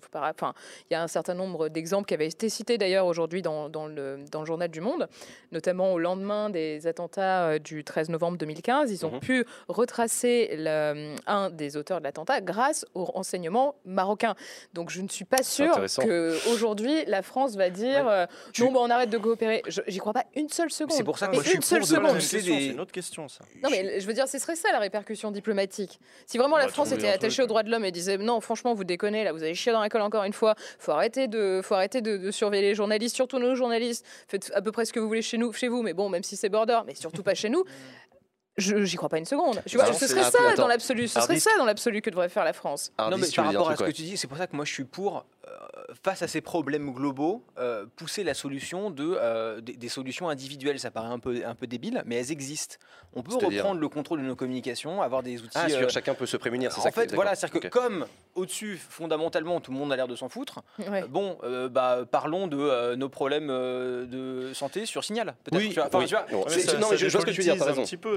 Oui, mais c'est concret et ça marche. Je suis d'accord. Il y a une menace nucléaire, donc on se construit tous un abri anti-atomique. Non, mais c'est clairement pas la bonne solution au global. Ça peut participer. Enfin, ça fonctionne. D'une manière générale, on perdra jamais individuellement comme collectivement à ce que tout le monde commence, comme tu le disais, à réfléchir un peu à ses usages. Réfléchir à ces trucs-là. Tu connais toi des gens. Moi, je ne parle que sur Signal. Tu connais toi des gens qui ont été visés par Pegasus? Apparemment, oui, parce que moi, j'ai eu la chance de grandir au Maroc, donc c'est un pays où j'ai l'opportunité de retourner régulièrement. Et j'avais rencontré quelques journalistes du Desk. Desk est un peu l'équivalent du Mediapart ici, mais au Maroc. Et d'ailleurs, autant vous dire que c'est quand même pas une mince affaire que de faire ça là-bas. Et l'un d'entre eux, Ali Amar, qui d'ailleurs répond à un certain nombre de questions du Monde, a été suivi et surveillé depuis un bail. Franchement, je ne pense pas qu'il l'ait accueilli avec grande surprise, parce qu'à l'époque où je l'avais rencontré, il savait très bien que ce qu'il faisait était clairement dans le viseur du royaume au Maroc. Il faut quand même prendre en considération qu'on est sur un pays qui est presque un peu dans une espèce de paranoïa. Enfin, c'est pas le pays, c'est le dirigeant qui est le roi du Maroc. Et c'est assez vrai dans pas mal de pays. Moi, j'ai vécu aussi au Cambodge, où il y avait donc une scène qui est le Premier ministre, qui vit dans une paranoïa totale et qui, du coup, décide de surveiller des militants d'ONG, des militants de ceci, des cela. Moi, je me souviens, quand je bossais là-bas, tout le monde nous mettait en garde, genre, bon, tu bosses sur les questions droits de l'homme, droits humains, fais gaffe. Genre, quand tu te retournes, enfin, quand tu te trimbales dans la rue, fais un peu gaffe. C'était souvent ça, quoi. Et je pense pas que ces personnes, malheureusement, soient surprises. Là, il y avait aussi, il citait un des membres de la famille Alaoui, qui est la grande famille industrielle. Industrielle et royale, en fait. Ah oui, c'est la famille royale. Qui est le cousin du roi, et qui disait ouais, bah moi je le sais, quoi. Lui, il critique ouvertement le régime assez régulièrement. Et là, il dit dans le Monde, bah ouais, mais bon, Osef, faut continuer à vivre. Je suis au courant, bah je continue comme ça. Bon, quoi. Moi, je sais pas du tout si des gens avec qui j'étais en contact ont été espionnés par Pegasus. J'ai organisé un match sur League of Legends entre deux de députés. Alors peut-être que le roi du Maroc, il a eu une note.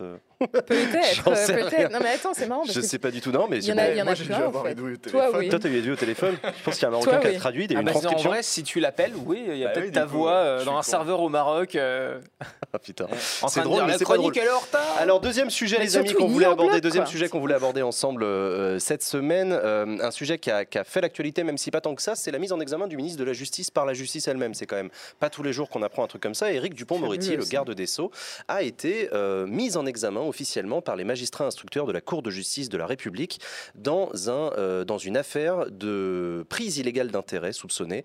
Le garde des Sceaux, donc le ministre de la Justice, est soupçonné d'avoir utiliser sa position donc de ministre de la Justice pour régler des affaires un petit peu perso avec des magistrats avec lesquels il avait eu des problèmes quand il était avocat à l'époque. On savait déjà qu'Éric Dupond-Moretti était en situation de conflit d'intérêts du fait qu'il a été avocat pendant très longtemps et donc il était avocat dans des affaires. Et il ne s'agit pas de lui retirer ça, hein, il a parfaitement le droit, mais c'était déjà un petit peu border. Mais là, d'après les magistrats instructeurs de la Cour de justice de la République, il aurait franchi la ligne jaune. Ça m'intéresse cette histoire parce que je me pose la question de savoir si ça remet pas une pièce dans la machine à suspicion vis-à-vis du personnel politique. Toi, Hardisk, quand tu entends la mise en examen d'un homme politique, est-ce que ça te fait réagir déjà ? Je t'avoue plus trop parce qu'il y en a eu beaucoup. C'est pour ça que je voulais t'en parler. Je vais pas te mentir. Non, et puis ça dépend de pourquoi en fait. Là, cette histoire en particulier, je ne l'ai pas suivie. Je ne sais pas de quoi on parle. Donc, j'en sais rien. Mais c'est vrai que oui, c'est de toute façon arrivé beaucoup en France. Et il y a une espèce de lassitude globale. Sans surprise, ouais. Non, mais c'est dans le folklore, tu vois. Genre, bon, mais c'est intéressant, mais qu'est-ce que ça dit, ça aussi, de notre démocratie ? Est-ce qu'on est habitué en France ? Est-ce qu'on est indulgent vis-à-vis du fait qu'un certain nombre de nos responsables politiques de premier plan... Trop indulgent, pas assez indulgent. Alors, mais c'est ma question. Bah, Jules, toi, t'en penses quoi ? Bah, c'est sûr, si on se... Alors, on a fait un ouvrez les guillemets sur la corruption, et je crois qu'on l'avait titré « Corruption, est-ce que les Français s'en foutent ?» parce que vraiment les histoires, elles sont nombreuses, elles sont à répétition. Moi, c'est un des trucs que quand j'ai vu les députés là, arriver, là, les marcheurs, qui viennent tous plus ou moins du privé et qui vont tous plus ou moins y retourner après, prendre les manettes de l'État et faire des lois qui vont avoir un impact sur tous ces trucs-là, je me suis dit, bah, ça va y avoir plein de trucs de conflits d'intérêts et ça n'a pas manqué, il y en a eu plusieurs. Et finalement, c'est un peu le fond de l'affaire de Dupond-Moretti, quelqu'un qui vient de la société civile et qui a déjà ses affaires, son business. Et c'est pas seulement une affaire d'honneur et de je sais pas quoi. C'est un cabinet Dupond-Moretti qui doit avoir un chiffre d'affaires annuel qui doit être assez considérable et c'est une réputation. Voilà. Et qui du coup règle des comptes une fois qu'il est aux manettes et là, il confond peut-être un peu l'intérêt personnel Dupond-Moretti avec l'intérêt général qu'il est censé incarner en tant que ministre. Bon bah nous on a un peu l'habitude et on a peut-être un peu trop l'habitude, en tout cas c'est ce que dit Fabrice Arfi qui a écrit un bouquin qui s'appelle Le sens des affaires. Fabrice Arfi de Mediapart qui bosse sur ces trucs de révélation qui est le patron du service enquête à Mediapart et qui lui est outré à chaque fois mais qui est un peu le seul à être sur les plateaux à être outré à chaque fois là où les autres sont là oui on... Il a fait quoi exactement? C'est marrant parce que j'ai l'impression que finalement les gens parlent plus des 300 000 balles qu'il n'avait pas déclarées que de cette histoire de prise illégale d'intérêt. 300 000 balles par ailleurs où... Éric Dupond-Moretti est soupçonné, donc je précise pour ceux qui nous écoutent, Éric Dupond-Moretti est soupçonné par ailleurs, ça n'a rien à voir, mais d'avoir omis de déclarer 300 000 euros de recettes de droits d'auteur en l'occurrence, mais peu importe, au fisc ou dans sa déclaration d'intérêt, je ne sais plus, déclaration de patrimoine. Je ne sais plus, mais en tout cas, il est vrai que la Haute Autorité pour la transparence de la vie publique est intervenue et a dit bon, c'est pas grave, il était de bonne foi. C'est aussi parce que pour plein de gens, prise illégale d'intérêt, ça ne veut rien dire. C'est exactement ce que j'allais dire, je trouve ça assez intéressant. Je ne sais pas du tout ce que ça veut dire. Même mis en examen, je ne sais pas ce que ce mec a fait. J'en ai aucune idée de ce que c'est que de la prise illégale d'intérêt. Oui, on l'a pas dit.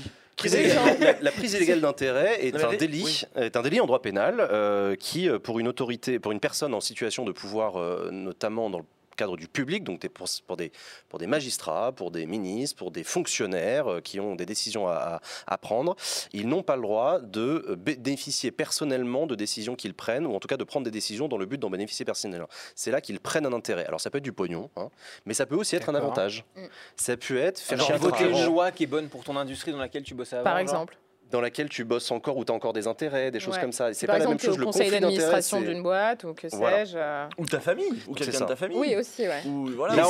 Est-ce que c'est pas facile de tomber là-dedans? Tu vois ce que je veux dire? Bah, c'est ça, parce qu'il y a une porosité. Forcément des potes dans l'ancien milieu, ça veut pas dire. Enfin, tu vois, je sais pas. Non, si c'est pour les potes, c'est pas pareil. Moi, c'est un sujet. Non, c'est rien, c'est la famille. En vrai, on rigole, mais c'est un sujet que je trouve intéressant parce que ça pose la question de savoir est-ce que ça veut dire que personne venant du privé ne peut jamais prendre de position dans le secteur public ou retourner dans le public? Est-ce que ça veut dire qu'il faut qu'on silote absolument en ayant des gens après on reproche vois, aussi que c'est trop sillonné. Tout le monde parle en même temps. Hardisk. J'ai vu la définition que vous me donnez, ça va hyper vite en fait. Enfin, les conflits d'intérêts sont fréquents en politique, mais pour autant, c'est pas parce qu'il y a situation de conflit d'intérêts qu'il y a nécessairement consommation du conflit d'intérêts. Tu vois, il n'y a pas forcément malhonnêteté, quoi. C'est ça. Tu peux de fait être dans une situation un peu baroque puisque tu as travaillé des années dans tel secteur et il se trouve que tu es aujourd'hui pas à la tête de secteur, mais en tout cas, tu es à la tête d'une autorité publique qui a un impact sur ce secteur. C'est pas pour autant que tu es malhonnête, c'est pas pour autant que tu vas toucher du pognon ou des avantages, etc. Dans ces cas-là, tu peux même d'ailleurs te déporter. Dire, dans cette situation, je ne peux pas être un bon arbitre, je suis en situation de conflit. Et c'est ce qui s'est passé dans le cadre de Dupond-Moretti, c'est ça le paradoxe. Je me déporte. Dupond-Moretti, c'est sur une décision XY, ça, c'est pas moi qui vais gérer. C'est un autre bonhomme qui va gérer. En général, c'est Matignon, enfin voilà, il y a des systèmes comme ça. Ça a été le cas dans le cadre de l'affaire Dupond-Moretti. Mais c'était déjà le cas, en fait, quand Dupond-Moretti est devenu garde des Sceaux. Il y a une décision qui a été prise à Matignon que tous les dossiers sur lesquels Éric Dupond-Moretti a été avocat et dans lesquels il a été partie prenante à un moment, il se déportait automatiquement et ça montait à Matignon. Donc ça, c'était déjà le cas, on le savait déjà. Pour autant, les magistrats instructeurs ont conclu, selon leur enquête à l'état actuel des choses, qu'il avait quand même agi dans le cadre de certains de ces dossiers-là, en l'occurrence pour casser les couilles à certains magistrats avec lesquels il avait des problèmes à régler. Peut-être revenir là-dessus. Peut-être pour de bonnes raisons, d'ailleurs, j'en sais rien. Non, mais c'est intéressant de préciser un peu, Léa. Vite fait, sur une des deux affaires. Sur une des deux affaires, c'était quand même dans le cadre de l'affaire des Fadettes, notre cher ami Paul Bismuth, je ne sais pas si vous vous souvenez, qui implique Sarko, en l'occurrence. La question était de savoir qui était la taupe qui balançait des infos sur Thierry Herzog, donc l'avocat de Sarko, et le parquet national financier avait donc décidé d'écouter un certain nombre de magistrats et aussi d'avocats relativement puissants qui réseautaient un peu dans cette sphère, disons. En l'occurrence, Dupond-Moretti, compte tenu de ses incointances avec un certain nombre de personnes, était visé par ses écoutes. Et ça ne lui a vraiment pas plu. Non, ça ne lui a pas plu. Ouais. Donc, du coup, quand il est arrivé à Place Vendôme, il a décidé de lancer une enquête administrative concernant 3 avocats du parquet national financier. Donc, ça, c'est une des deux. 3 magistrats, pardon. Oui, tout à fait. 3 magistrats du parquet national financier. Donc ça, c'est une des deux affaires. Et la deuxième qui m'échappe... C'est lié à l'affaire Ribolovlev, je crois. Oh, bah, vas-y. Et c'est encore un autre juge, c'est encore un compte à régler. Ouais. Ah oui, à Monaco. À Monaco, c'est ça, à Monaco. Moi, j'ai une question pour toi, Hardisk. Faut-il, mais t'es pas obligé de donner ton opinion sur ce sujet, faut-il interdire les personnes qui ont un casier judiciaire de se présenter aux élections? D'emblée, comme ça, je pense pas. Ça dépend pourquoi. J'ai du mal à quantifier pourquoi tu as un casier en France. Ouais, si t'avais 3 grammes de touch, ça vaut peut-être pas le coup. Non, je sais pas. Enfin, tu vois, est-ce qu'un consommateur de cannabis doit ne pas pouvoir se présenter? Je suis pas sûr. Un excès de vitesse. Ça dans le casier, un excès de vitesse? Ça dépend, ça peut aller. Oui, sur les infractions de code de la route, ça dépend lesquelles, mais ça peut entrer dans. Alors, il y a plusieurs casiers judiciaires en France. À la limite, spécifions, disons, faut-il interdire les gens qui ont eu à un moment dans leur vie une condamnation dans un certain type de délit? Par exemple, prise illégale d'intérêt, par exemple, je sais pas, des gens qui ont fait faillite. Non, mais je pense que tu vois, sur les affaires de gestion, oui, peut-être. Genre, tu vois, si tu as mal géré une boîte, si tu as détourné de l'argent, si tu as machin, on peut peut-être se dire, bon, là, voilà, maintenant, si tu as fumé 3 joints et roulé à 90 au lieu de 50, faut pas déconner à un moment donné non plus, genre, tu vois. Mais en même temps, c'est une question que je pose volontairement parce que vous avez remarqué comme moi qu'il y a quand même certains pays d'Europe, et tu as vu comme moi passer des articles parfois dans la presse en France, ça nous fait un peu halluciner, mais on apprend que tel ministre inconnu de Suède a été viré de son poste parce que il a roulé à 55 km/h au lieu de 50, tu vois. Mais moi, ça m'a. Parce que je les soupçonne de faire exprès pour faire les mecs de ouf. Genre, ils sont là, genre, nous, on est stylés, tu vois. Genre, sauf qu'en fait, c'est pas super logique comme système. Je suis pas sûr que ce soit un système aussi enviable. Le niveau rien n'est pardon. Enfin, est-ce que c'est une notion de pardon? Je sais pas.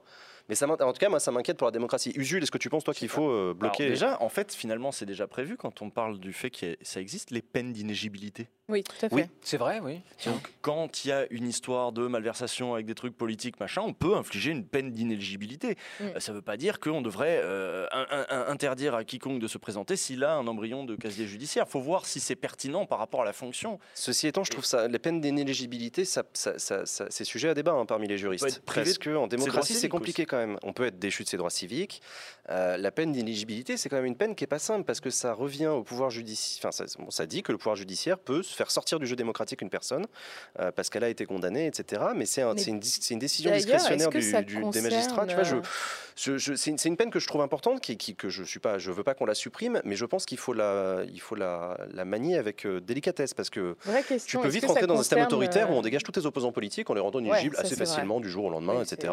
Je rappelle que Jean-Luc Mélenchon, par exemple, a été mis en examen. Il a même été condamné par la justice. Faut-il interdire Jean-Luc Mélenchon d'être candidat à la présidentielle en 2022 parce qu'il a été condamné par la justice? La question est ouverte, débattons-en. Toi, Léa, tu voulais dire un truc? Juste une petite question. La peine d'inéligibilité, je vais y arriver.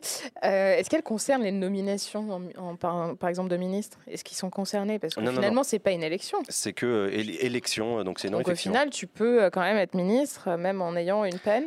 Alors oui, de la sorte ? Oui, donc juridiquement, je pense qu'il n'y a pas d'objection, encore que peut-être qu'il y a un truc qui dit que tu ne peux pas être ministre, tu as été condamné à une peine d'inéligibilité. Honnêtement, je ne suis pas sûr, mais tu as quand même, en principe, tu as un coup politique à ça. Oui, bien sûr. Et moi, je me pose la question de savoir, il en est où ce coup politique? L'époque où un mec mis en examen devait démissionner du gouvernement ou même était viré, en fait, la question ne se posait même pas.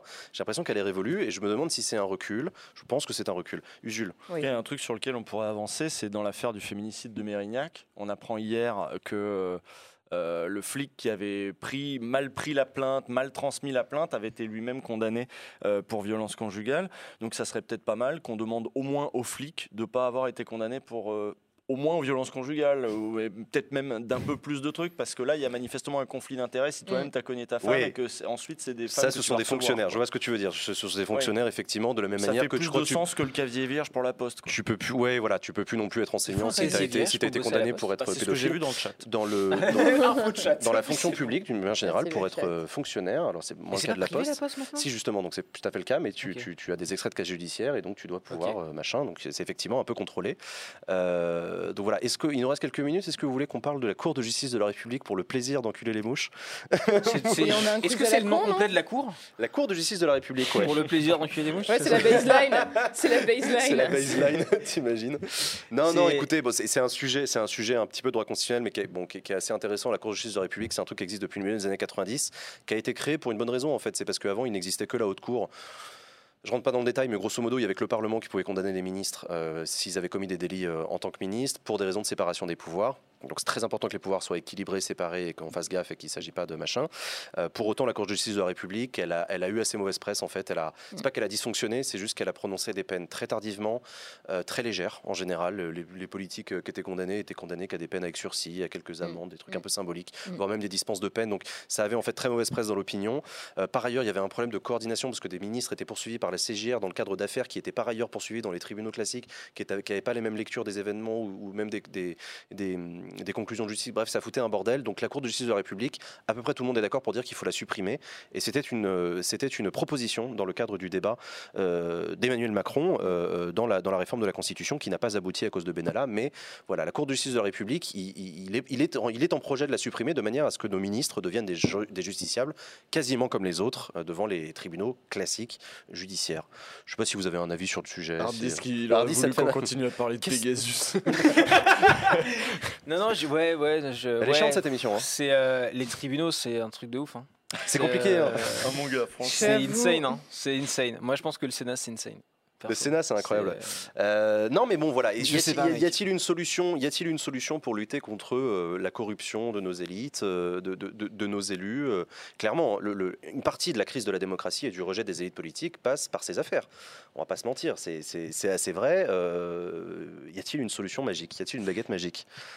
Moi, je vais dire qu'en gros, il y a un truc qui est quand même un petit peu dangereux, c'est les discours un peu à la Juan Branco ou quelques autres justiciers là, qui disent en gros, on va les choper tous des corrompus, on va leur couper la tête, on va les juger, je vais faire le procureur du peuple ou je sais pas quoi, mais on a les mêmes discours à l'extrême droite, et c'est pour ça que je trouve que c'est un discours un petit peu dangereux, sur en fait c'est des traîtres, il faudrait, vous savez, l'extrême droite attaquer la République déjà depuis la fin du 19e siècle et même avant, en disant la République, c'est un milieu dans le... il y aura toujours des affairistes, des conflits d'intérêts, vu que c'est la société qui se gouverne elle-même. Du coup, c'est la société civile qui va gérer les affaires plutôt que d'avoir quelqu'un qui est au-dessus des intérêts. Un roi, un empereur. Ouais, un roi, un empereur. Effectivement, tu as raison. Hein, ce que tu veux. Et donc, du coup, c'est une critique très récurrente aussi à l'extrême droite, la critique de la corruption de la République. D'ailleurs, sachez que quand vous employez le terme « république », c'est très d'extrême droite, ça. C'est complètement l'extrême droite. Oui, oui. Ça vient complètement de ce folklore-là. C'est l'anti-parlementarisme, c'est les anti-républicains, effectivement. Donc moi, je suis d'accord qu'il y a des problèmes. La question, c'est comment on les règle. On les règle pas en virant les mauvais et en les pendant un par un. On les règle en créant davantage de transparence, en créant des autorités, en créant du contrôle, parce que la confiance n'exclut pas le contrôle. Hein. Et donc, voilà, on n'aura jamais des saints. On ne peut pas avoir une collection de saints comme ça à la tête de l'État. Je suis d'accord avec toi. D'ailleurs, la démocratie suppose que nos personnalités politiques aient... enfin, soit à notre image, c'est-à-dire aussi des défauts. Et il ne s'agit pas, je suis d'accord avec toi, la quête de la pureté d'un personnel politique qui serait immaculé éternellement. Ça n'existe pas, ça. Je pense que ça n'existe pas, je pense que c'est une erreur d'aller dans ce sens-là. Pour autant, je suis parfaitement d'accord avec toi. Des autorités, du contrôle, de la transparence, il en faut. Et des sanctions aussi. Et ça, à mon avis, c'est ce dont on manque le plus. Mais pour autant, je trouve que ça avance quand même. La haute autorité pour la transparence de la vie publique, c'est un truc qui a 10 ans. C'est récent, en fait. Ça avance, oui, c'est ça, en plus, même pas. Les déclarations d'intérêt. On demande à nos ministres de déclarer leurs intérêts avant de devenir ministre. Ça fait très peu de temps que ça existe. J'avais regardé ceux des candidats à la présidentielle en 2017, c'est super drôle. Ça, c'est déclaration de patrimoine, c'est autre chose. Ah, pardon. Oui. Mais non, mais t'as raison, ça fait partie de la transparence. Mais c'était assez rigolo. Parce que tu avais Poutou qui avait notamment une, je crois, une Clio. Alors Poutou, il était allé au bout du truc, quoi. C'était très très drôle. Il avait déclaré sa Clio et c'est une poêle à frire ou un truc comme ça. C'était marrant. Oui. Et Mélenchon, il avait dit aussi sa taille de cheveux ou des conneries comme ça. Parce qu'à l'époque, il se moquait aussi de ce truc-là. Mais non, mais c'est important, effectivement. Après, je sais pas, c'est aussi compliqué. La question, c'est aussi de savoir qui fait la transparence, quoi.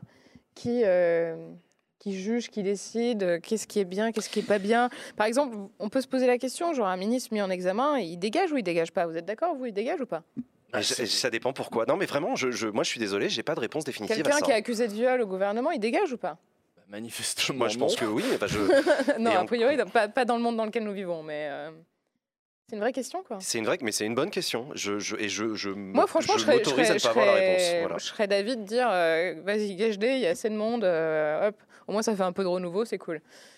Si t'es mis en examen aussi, t'es dans le cadre d'une affaire. Ça met beaucoup de pouvoir entre les magistrats, entre les mains des magistrats instructeurs. Et je dis pas que c'est une mauvaise chose. Je dis que c'est pas neutre. C'est tout ce que je dis.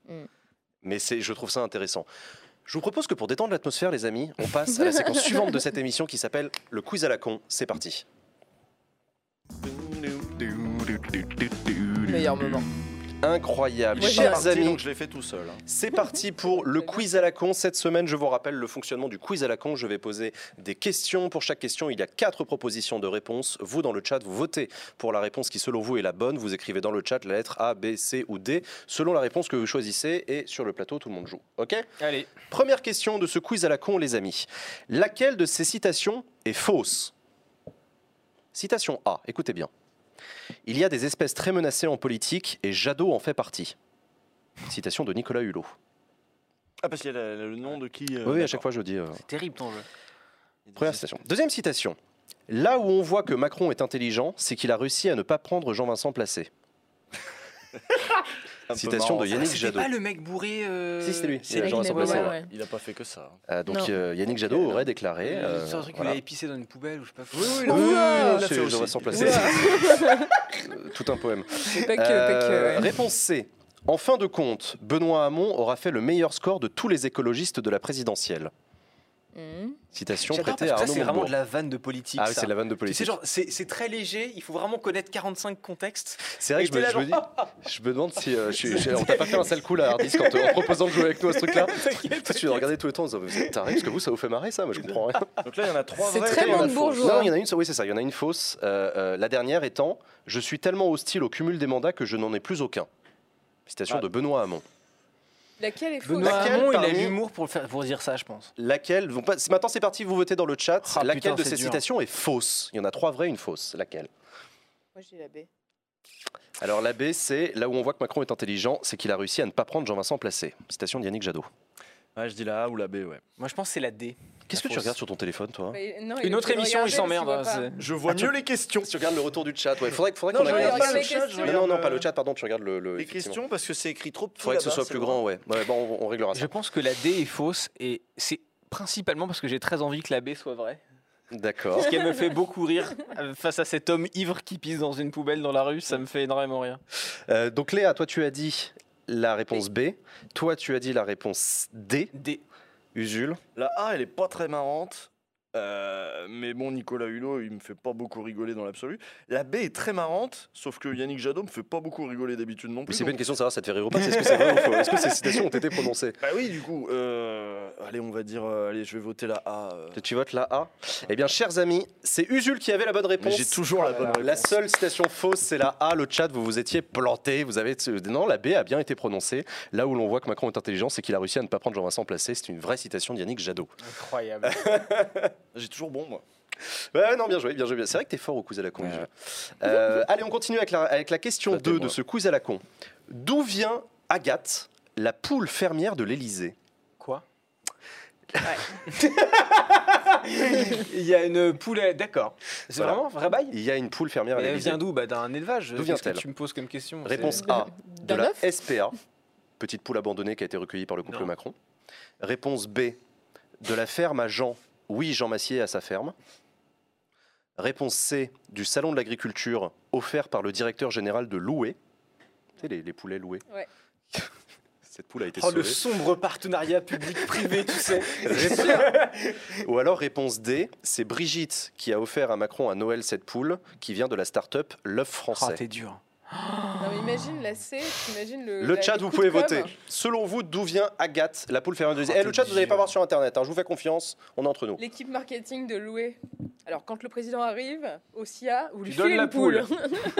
Salon de l'agriculture, opération marketing. Pour moi, c'est sûr que c'est pas la C parce que qu'est-ce qu'il aurait foutu devant toutes les caméras avec une poule pendant une heure? Parce que, imagine, le mec lui file la poule, il reste 4 heures de salon. Qu'est-ce qu'il fout avec ça? Non, mais enfin, tu vois, il a l'air con avec sa poule, tu vois. Je sais pas. Donc, d'où vient Agathe? Est-ce qu'elle a été offerte par le directeur général de l'OE au président de la République à l'occasion de l'agriculture? Est-ce qu'elle vient de la SPA? Ou est-ce qu'elle vient de ma ferme à moi? Ou est-ce qu'elle vient de Brigitte qui l'a offerte à Macron, qui vient donc d'une start-up, l'œuf français? C'est la D et c'est très drôle. Donc, toi, tu dis réponse D. Brigitte, la start-up, l'œuf français. Léa, tu dis la réponse D. Usul? Bah, moi, je veux dire la bonne réponse, la C.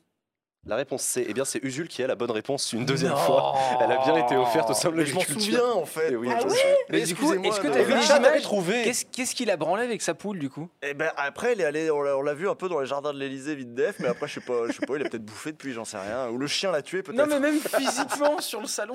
Voilà. Comment c'est possible? Regardez, t'as des assistants. La poule adoptée à l'Elysée. Non mais c'était n'importe quoi. Ils avaient fait un duplex BFM TV avec la poule et le machin. Mais t'imagines, il y a du chien dans la main. Enfin mais il y a tellement de trucs qui peuvent mal se passer avec cet événement. Enfin, non, puis en plus, Loué, c'est quand même un vendeur de poulet à manger, c'est-à-dire que là, du coup, la poule, elle a été sauvée. C'était les premiers moments de dinguerie, ça, Macron. C'était en quelle année, ça? Voilà. C'était au début, ça. Je sais pas, ça devait être 2017, 2018, j'en sais rien. Non, donc il n'existe pas, à ma connaissance, de start-up s'appelant l'œuf français, même si ça m'étonnerait tellement pas. Tu sais, la licorne qui est surfinancée par la BPI, une espèce de connerie. Genre, c'est un œuf Bluetooth. Je mets la blockchain dedans. C'est qu'à l'heure où on parle, il y a 3 étudiants de l'ESSEC qui sont en train de prendre des notes en mode trop bien, on va déposer un business plan, on va faire une levée de fonds, ça va devenir une licorne. Des poules avec des trous de balles connectés. Non mais c'est ça, la poule géolocalisée. Mon œuf est prêt. Je reçois une notification. Je suis sûr qu'il y a des étudiants d'école de commerce qui ont pensé à ce truc-là. Bref, troisième question de ce quiz à la con, les amis. Question spéciale Sandrine Rousseau. Sandrine Rousseau sera notre invitée dans la deuxième partie de l'émission, sera notre invitée politique. Ah. Nous recevons donc Sandrine Rousseau tout à l'heure. Lesquels de ces textes... Non. Lequel parmi ces textes n'est pas signé de notre invitée, de Sandrine Rousseau? Réponse A, Marx écolo, point d'interrogation. Réponse B, les calottes sont cuites. C'est drôle ça. Réponse C, qu'est-ce qui fait pleurer les flics? Ou réponse D, épluchure à la lilloise. Parmi ces textes, 3 ont été effectivement écrits par Sandrine Rousseau, 1 ne l'a pas été, lequel? Vous pouvez répondre, le chat, vous pouvez voter. C'est quoi, des articles, des... Ça peut être un bouquin, ça peut être un article, un tribune. J'ai une autre question, est-ce que l'invitée dans la régie à l'heure actuelle, elle peut nous entendre? Elle nous entend à l'heure actuelle, Sandrine Rousseau est arrivée, on me l'a dit tout à l'heure. Bonsoir madame, bien sûr. Ne donnez pas la réponse Sandrine, s'il vous plaît. Je sais pas, je ne connais pas cette personne. Moi, je dis la B. Non, la B, non, en fait... C'est drôle, les calottes. Ah, les calottes, ouais, les calottes, c'est pas drôle. Je dis juste que, voilà, faut que je choisisse un truc, les gars. En fait, ça fait libé, quoi. La... Oui, voilà, c'est rigolo, mais ça se tient, tu vois. C'est... Parce que épluchure à l'hélios, ça se tient. Bah, ça se trouve, elle a fait une vraie, légite, une recette, premier dog sur marmiton, j'en sais rien, tu vois. Non, la C. Allez, la C, je sais pas. La C, allez. Donc la réponse C, qu'est-ce qui fait pleurer les flics? Pas les gaz lacrymogènes, déjà. Ah, elle est pas mal, celle-là. Elle est bien, ouais. Marc Sécolo. Moi, je dis la D, parce que je comprends pas, et épluchure à la lilloise. A... Si je me dis, si dans les deux autres, il y a des blagues, pourquoi il n'y aurait pas de blagues, là? Épluchure à la lilloise. Épluchure à la lilloise. Que ce soit une recette, l'épluchure à la lilloise, que je connais pas. Voilà. Mais peut-être parce que t'as pas la ref. Ouais, et que j'ai pas la ref, c'est possible. Bah, je vais le tenter la D, parce que là, j'en sais rien. Réponse D. Donc, Usul, tu dis réponse D, épluchure à la lilloise. Léa, tu dis quoi? B. Réponse B, les calottes sont cuites. Hardisk, tu dis quoi? C. Réponse C, qu'est-ce qui fait pleurer les flics? Eh bien, la bonne réponse, c'était Léa. Les calottes sont cuites, c'est bien la réponse B. Et le chat, vous vous étiez planté. Qu'est-ce qui fait pleurer les flics est un texte qui a effectivement été écrit par Sandrine Rousseau. Je ne saurais pas vous dire si c'est un... Alors, épluchure à la lilloise, je veux bien le contexte. Épluchure à la lilloise, c'est une excellente question. Elle arrive. Bah, tu lui demanderas. Qu'est-ce qu'on fait avec des épluchures à Lille? Quel est le projet? Sandrine Rousseau est prof à l'université à Lille. Juste la flemme de trouver un jeu de mots, ça se trouve, il n'y a pas de... Je sais pas. Dernière question de ce quiz à la con, les amis. Quel homme politique a eu pour surnom, yaourt 0%? Oh là là. Avant que je donne les réponses, t'as une idée là comme ça? J'ai 2-3 images. Vas-y. Réponse A, François Bayrou. Ah. Réponse B. Pas mal, pas mal. C'est vrai qu'il a vraiment le... Il est insipide comme un yaourt à 0%. C'est le truc où t'es obligé de mettre de la confiote dedans pour que ça ait un minimum de... Réponse B, Jean-François Copé. Réponse C, Hervé Morin. Ou réponse D, Guy Hérault. Ok. Allez, je dis Béraud. Ouais, mais en fait, c'est dur parce qu'il y a... Il y a une personnalité politique dans cette liste, Jean Massier, qui représente quand même vachement bien le yaourt 0%. Quoi. Mmh. François Bayrou, c'est vrai qu'on est sur un produit laitier. Il y en a une après, pardon, excusez-moi. On est sur un produit laitier de haute voltige. Quoi, donc lequel parmi... Donc le chat est en train de voter. Lequel parmi ces hommes politiques a eu pour surnom yaourt 0%? Alors réponse A, François Bayrou. Donc toi tu dis réponse A, Hardisk. François Bayrou. Toi tu dis d'accord, réponse A. Et moi j'avais le nom avant que tu le dises. Ah merde, je crois. Vas-y, c'est qui pour toi? Je crois que c'est Jean-François Copé par rapport à son score à une primaire de la droite. Donc toi tu dis réponse B, Jean-François Copé. T'as le nom mais t'as la ref aussi, quoi. Il avait dû faire 0,6 ou un truc comme ça. Ah oui. Eh bien la bonne réponse, c'est raté, c'était la réponse C, c'est Hervé Morin. Hervé Morin a été surnommé yaourt 0% en faisant référence à ses intentions de vote dans les sondages. Ah c'est fou, j'ai pensé à Copé avant que tu dises Copé, quoi. Donc c'était une bonne proposition piège. C'est une bonne proposition piège, Copé. Donc il y a effectivement, si la régie veut mettre mon écran, il y a effectivement tout un tas de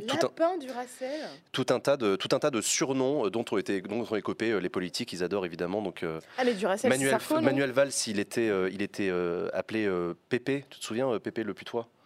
Il était surnommé Pépé par des personnes. Mais ils s'emmerdent, ces mecs. Bah non, monsieur, c'est à court d'école. Ils ont pas de jeu sur leur téléphone. Non, c'est Pépé dans Astérix et Obélix en Hispanie. C'est un petit garçon tout vénère. Oui, c'est toujours en colère. Qui est toujours en colère. C'est très Valls. C'est la République. Voilà, Babar, Flamby pour évidemment François Hollande qui était très connu, Fraise des Bois. Ils ne peuvent pas juste s'insulter comme à l'ancienne. Lapin Duracell ou Speedy Gonzalez pour Sarko. Ouais, FDP. Voilà, gagnons du temps, tu vois. Genre. Bref, donc voilà pour cette question du quiz à la con. Donc je reviens sur la dernière vraie question du quiz à la con. Si l'on considère une pomme moyenne, combien de pommes de haut faisait Jacques Chirac? Ah, j'aime pas les questions maths. Une pomme moyenne, ça fait... Réponse A, 36 pommes. Réponse B, 3 pommes. Réponse C, 27 pommes. Ou réponse D, 15 pommes. Ça fait quoi de... 36. Ouais. Alors combien faut-il empiler de pommes pour faire la hauteur de Jacques Chirac? 25, allez, 25. Manger des pommes. Non, c'est 27. Ouais, mais moi je pense que c'est plutôt 27. 27. En fait, non, 36 c'est trop. Ouais, j'avoue. Allez, mais je reste sur 36 quand même. 27. Ah bah du coup, ils ont affiché les résultats du chat, mais pas encore la bonne réponse. Alors vous avez dit quoi déjà comme réponse? Là, c'est A. Donc réponse A, 36 pommes, toi t'as dit 27, toi t'as dit 27 aussi. La bonne réponse c'était 15 pommes, les amis. Oh, c'est tout. Il faut 15 pommes, bah oui. C'est un petit même quand même. Le diamètre moyen d'une pomme c'est 12,5 cm. Ah ouais, moi j'étais sur 5. D'après le site tout-les-fruits.com. Mais le diamètre c'est pas la hauteur. Il est insane ce site. Magique mon gars, si tu savais. Tout sur les fruits. Jacques Chirac faisait 1m89. Bonne question, ça dépend à quel âge. C'est pas la hauteur le diamètre. Les pommes c'est plus large. Non, le diamètre, c'est le diamètre à l'horizontale. Tu les mets à la verticale. Là, ils vont pas tenir. Parce que tu crois qu'il va tenir de quoi? Bah, tu mets des picots à l'intérieur. Ah oui, des picots. Des cure-dents. Voilà. Bon, on arrive déjà à la fin de cette première partie de l'émission Backseat. Comment ça va, Hardisk? Très bien. Tu t'es senti bien dans cette émission? Ouais. Moi, j'aime bien vous voir. C'est rigolo. Et puis, non, il y a des sujets intéressants. Moi, ça me plaît. Eh ben, c'est très très cool. Merci à toi d'être venu. Merci pour l'invitation. Merci à vous deux les amis pour cette première partie d'émission. Merci à vous. Vous ne bougez pas, on va faire une petite pause de 5 minutes et dans la deuxième partie de Backseat, cette semaine nous recevons Sandrine Rousseau, candidate à la primaire d'Europe Écologie Les Verts pour la présidentielle. À tout à l'heure. De retour les amis sur le plateau de Backseat, chaque semaine nous avons le plaisir de recevoir un invité ou une invitée politique de premier plan. Cette semaine nous avons le plaisir de recevoir Sandrine Rousseau, candidate à la primaire d'Europe Écologie Les Verts. Bonsoir Sandrine Rousseau. Mais bonsoir. Comment allez-vous? Très bien. Merci d'avoir accepté notre invitation dans Backseat. Merci à vous de m'inviter. Première fois sur Twitch? Non. Ah mais non, vous avez été interviewé par l'autre là. Je l'ai déjà reçu deux fois. Deux fois. Ah oui d'accord. Donc là aujourd'hui, moi je dirais pas grand-chose, je laisserai les deux. Donc ah oui d'accord. Carrément. OK. Bon, et bah très bien. Et bah bienvenue du coup sur Twitch. Rebienvenue. Vous êtes économiste, vous enseignez à l'université, vous êtes spécialiste dans l'économie de l'environnement notamment. Vous êtes lilloise, vous êtes par ailleurs écrivaine. On l'a vu tout à l'heure, vous avez écrit de très beaux textes. Qu'est-ce qu'on fait avec des épluchures à Lille du coup? Parce que nous, on n'avait pas la référence. Bah en fait, c'est un tueur qui épluche ses victimes. Mais en fait, c'est un espèce de vieux fantasme que j'ai contre ceux qui m'énervent. Voilà. D'éplucher vos victimes? Ouais. Ah, on commence très fort. D'accord, ok, Sandrine Rousseau, enchantée. Qu'est-ce qui vous énerve le plus? Qui avez-vous envie d'éplucher, Sandrine Rousseau? Ça, par contre, j'ai un joker là-dessus. Vous avez un joker là-dessus? Allez, on vous l'accorde, celui-là, par contre, c'était votre dernier, c'est dommage. Dommage. Allez, c'est parti. Donc, je le disais, vous êtes candidate à la primaire d'Europe Écologie Les Verts. Europe Écologie Les Verts, donc, a décidé de lancer un processus de primaire en vue de la désignation de son candidat ou de sa candidate pour l'élection présidentielle de 2022. Est-ce que vous pensez avoir vos chances, Sandrine Rousseau? Ah, bah oui, bien sûr. Oui, je pense même que ça va surprendre quelques personnes qui ont fait leurs statistiques à l'avance et qui ne s'attendent pas à ce qui va se passer. Oui. C'est quoi l'ambiance actuellement au sein de la grande famille écolo? Ah mais c'est une très bonne ambiance. C'est une très bonne ambiance. On débat. On est voilà. Là on va partir en vacances. Je pense que ça va nous faire du bien. Puis après on va rentrer ensemble, dans une phase oui. de ensemble. Oui. Non. Non. C'est dommage. Séminaire, ça ferait aussi peut-être. Ouais, team building, c'est fondamental. Non, on ira aux journées d'été ensemble déjà. Oui, oui. C'est ça. Vous avez des journées d'été, donc l'équivalent des universités d'été pour les autres partis politiques à la fin du mois d'août. Oui, enfin c'est le 19 août. Donc c'est le 19 août. Vous allez vous retrouver avec vos adversaires à cette occasion-là. Mais c'est très bien parce qu'on a besoin de faire des débats, on a besoin d'échanger, on a besoin de se confronter, on a besoin de montrer nos différences et ce qui nous rassemble d'ailleurs aussi. Et moi j'ai hâte de rentrer dans cette phase-là parce que pour l'instant c'est une espèce de fausse campagne où ils faisaient campagne sans faire campagne, sans être déclaré, machin. Donc là je suis impatiente de rentrer dans le ring vraiment. C'est un peu ma question parce que vous parlez d'un ring et je trouve ça intéressant. Un ring c'est un moment où on donne des coups de poing et on en reçoit aussi. Est-ce qu'une primaire, c'est une bonne méthode pour sélectionner un candidat ou une candidate à une élection? Bah, la primaire, c'est la démocratie.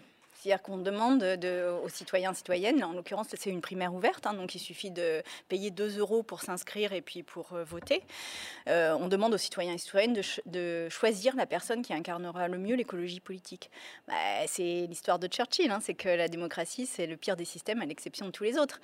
Alors évidemment, la primaire ça peut être encore pire comme système que d'autres. Bah, pire que quelqu'un qui se décide tout seul et qui dit bah, voilà, je me sens un destin, j'y vais. Je ne sais pas. Ou les instances d'un parti. Vous avez fait partie des fondatrices d'Europe Écologie Les Verts. D'Europe Écologie, oui. D'Europe Écologie, effectivement, avant la fusion avec Les Verts, qui avait d'ailleurs cette promesse de faire de la politique autrement. Oui. Quelques années plus tard, vous voilà candidate à une primaire. Est-ce que c'est vraiment autrement, ça, cette manière de faire de la politique? La primaire, c'est quand même un moyen de faire choisir par d'autres le candidat et pas par les instances d'un parti. Donc en soi, c'est quand même un peu différent. Après, il n'y a pas non plus de solution miracle. Et sur la politique autrement, je pense qu'on a encore des progrès à faire. Très certainement. Léa? Oui, c'est assez intéressant parce que vous insistez beaucoup sur la politique autrement. D'ailleurs, elle ne le prenait pas mal. Il y a pas si longtemps, vous étiez un peu... Enfin, comment dire, vous passiez un peu inaperçu, en tout cas auprès du grand public, il n'y avait pas beaucoup de gens qui vous connaissaient. Vous commencez quand même à gagner doucement en notoriété, ça se confirme. Comment vous vous êtes dit, malgré ce déficit de notoriété, peut-être face à des personnalités comme Yannick Jadot, typiquement, ou Éric Piolle, qui vraisemblablement ne partaient pas vraiment du même niveau que vous, comment vous vous êtes dit, bon allez, j'y vais? Qu'est-ce qui vous a vraiment motivé, malgré ce petit retard par rapport à vos adversaires?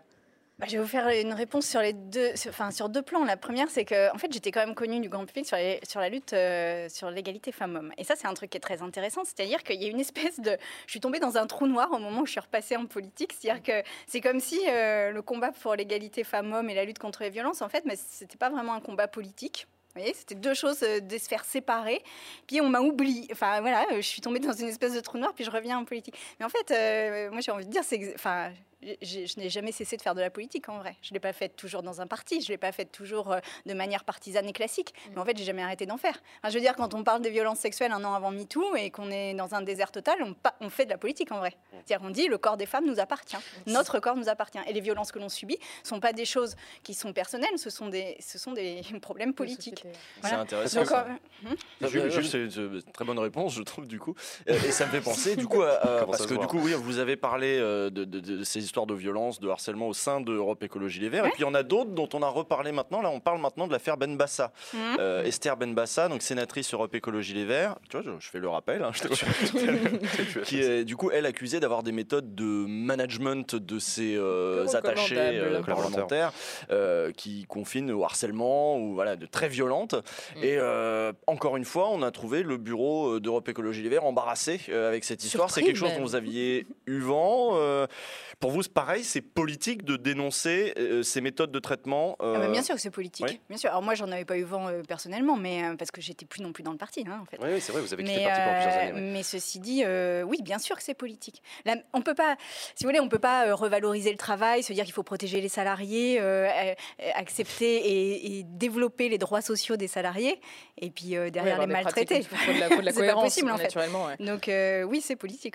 Et d'ailleurs, on voit que le parti n'a pas complètement fait sa mue sur le traitement des violences, qu'elles soient morales ou physiques. C'était une question que je vais vous poser. Vous rappelez que vous avez quitté le parti pendant plusieurs années, vous y revenez maintenant et en candidate à la candidature. Est-ce que vous, personnellement, vous avez évolué, vous avez pris du recul? Est-ce que ça vous a changé ces quelques années? Radicalement. Et le parti... Dites-moi, qu'est-ce qui a changé chez vous? Bah, en fait, ce qui a changé, c'est le moment où j'ai parlé, puisque à ce moment-là, encore une fois, on était avant le mouvement MeToo. Et en fait, moi, je me suis pris une espèce de vague, un tsunami dans la tronche, quoi, je ne peux pas le dire autrement. Mmh. Et ce moment de pause m'a obligée à réfléchir, à me dire, mais comment se fait-il que juste le fait de dire que j'ai été agressée sexuellement génère ça? En fait, il y a eu quand même un truc où c'était incompréhensible ce qui se passait, et vraiment incompréhensible. Et puis, en fait, c'est comme une pelote de laine que j'ai tirée, et il m'a fallu comprendre plein de choses pour... me reconstruire personnellement, mais surtout aussi pour de nouveau me remettre dans l'arène politique, c'est-à-dire pour repartir au combat politique. Et parce que je ne pouvais pas y partir comme avant, c'est-à-dire que là, il fallait que je comprenne ce qui s'était passé, parce que j'ai quand même eu un moment de crise de foi politique, quand même, en me disant, bah, on est un parti féministe, ça se passe depuis 1998, personne n'avait réagi, enfin, je veux dire... Vous avez perdu la foi, oui. J'avais un peu perdu la foi, oui. J'imagine. Et donc, vous l'avez retrouvée, c'est ça qui est intéressant. Et vous n'êtes pas dit, ah tiens, la République en marche, c'est sympa, en 2017 ? Non. Non, c'est une question, vous avez été tentée parce que c'était le discours. C'était la promesse de la politique différemment. Je ne citerai pas les noms, mais il y a des partis qui m'ont approché. Mais moi, en fait, c'était ma famille politique, quoi. Et puis, quelque part, c'est aussi un combat politique que d'y revenir. C'est vrai. Et de dire, mais en fait, ma place est là. Ouais, bien sûr. Et non seulement ma place est là, mais tout ce que je porte a sa place ici. Et donc, en fait, c'est une nouvelle étape de ce combat. Mais ce n'est pas que ça que je porte, quand même. Ce parti que vous avez quitté, et quand vous l'avez retrouvé, est-ce qu'il avait fondamentalement changé? Il y a déjà eu un joker là. C'est trop tard, il n'y a plus de joker. Non, il n'avait pas fondamentalement changé. Et la preuve avec l'affaire Esther Benbassa, c'est-à-dire que je pense qu'on n'est pas allé au bout de la déconstruction.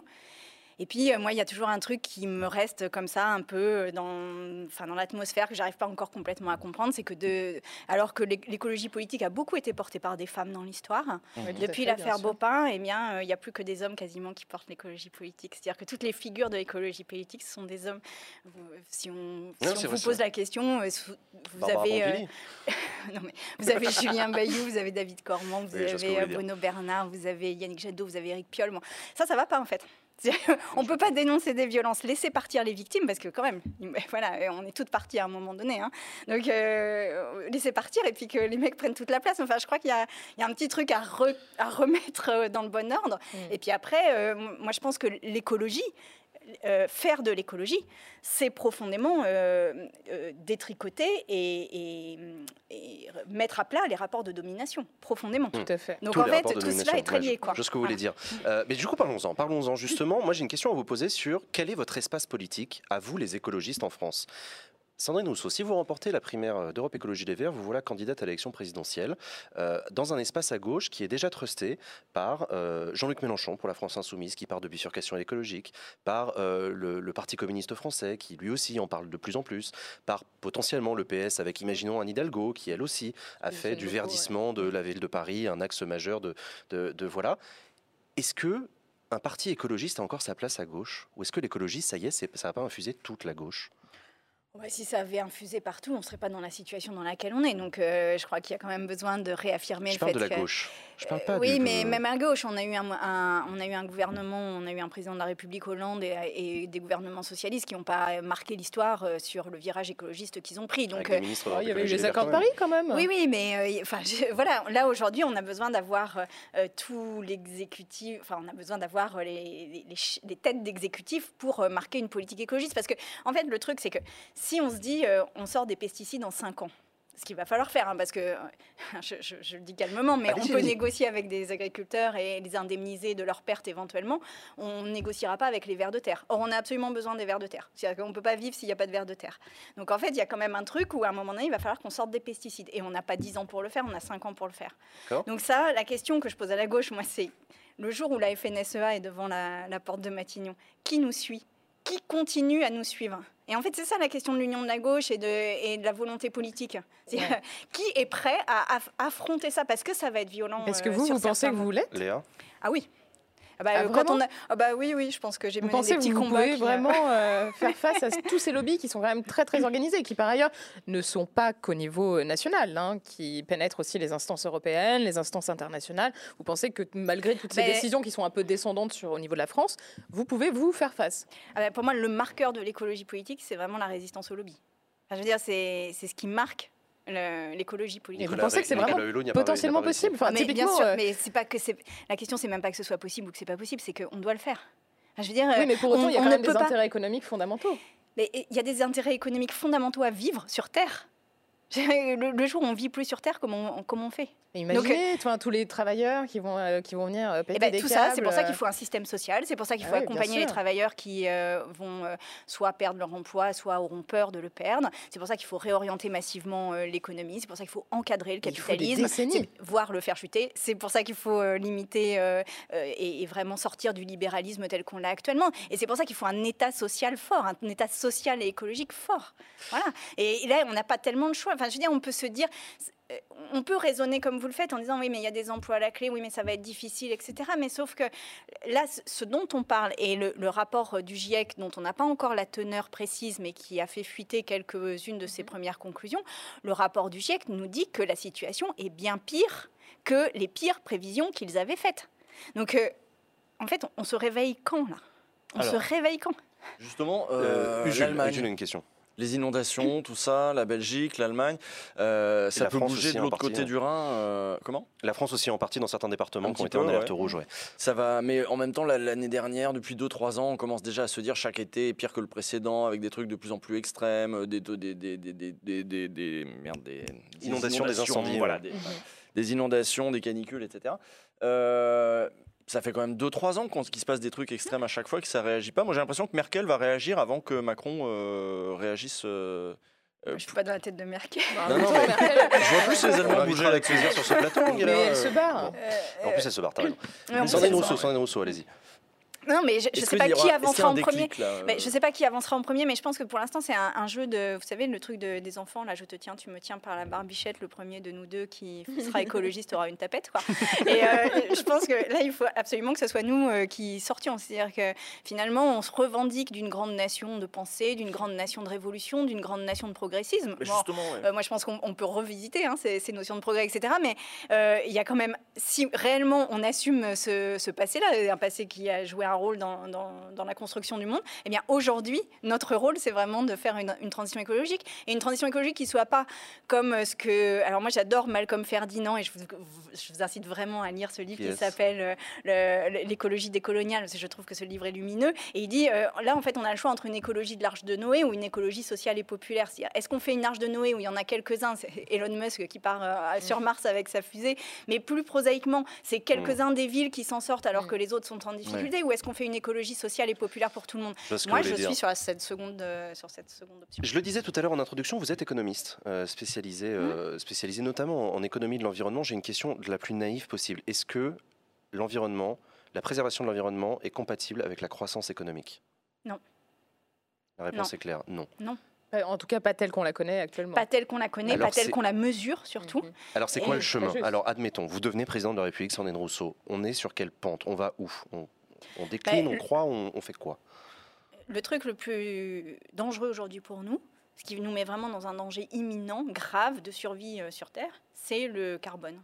Aujourd'hui, vous émettez du carbone, vous n'avez aucune espèce de limite à l'émission de carbone. Aucune espèce. Vous pouvez faire exactement ce que vous voulez. Quand vous êtes une très grande entreprise, vous avez un petit prix à payer pour une tonne de carbone, on n'en fait rien du tout.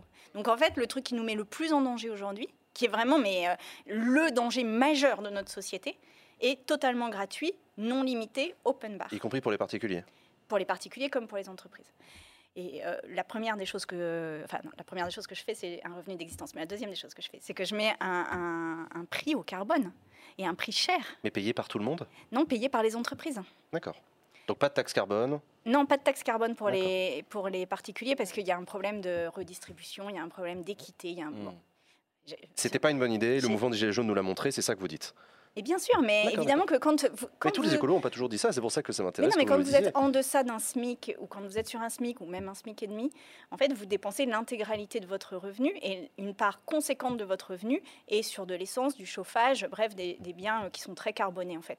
Alors que si vous êtes riche à l'autre bout de l'échelle, eh bien, il y a une partie de votre revenu déjà que vous épargnez, et puis, en fait, payer quelques centimes de plus un litre d'essence, ça ne pèse pas sur votre pouvoir d'achat. Donc, à un moment, on ne peut pas faire ça. Mais ça, c'est ce que j'appelle l'écologie de l'Arche de Noé. C'est-à-dire que c'est pas moi qui l'appelle, c'est Malcolm Ferdinand. Mais ceux qui sont dans les catégories les plus riches, eux, c'est complètement indolore. Donc c'est facile de faire de l'écologie comme ça. Mais moi, je veux pas ça. Enfin, je veux dire, ou alors ça n'a aucun sens. En fait. Il y a plein de gens dans le chat qui vous font remarquer que selon eux, ce que vous dites revient au même, puisque taxer les entreprises, ils répercuteront sur le prix des trucs, sur les salaires. Donc en fait, vous allez faire payer les gens.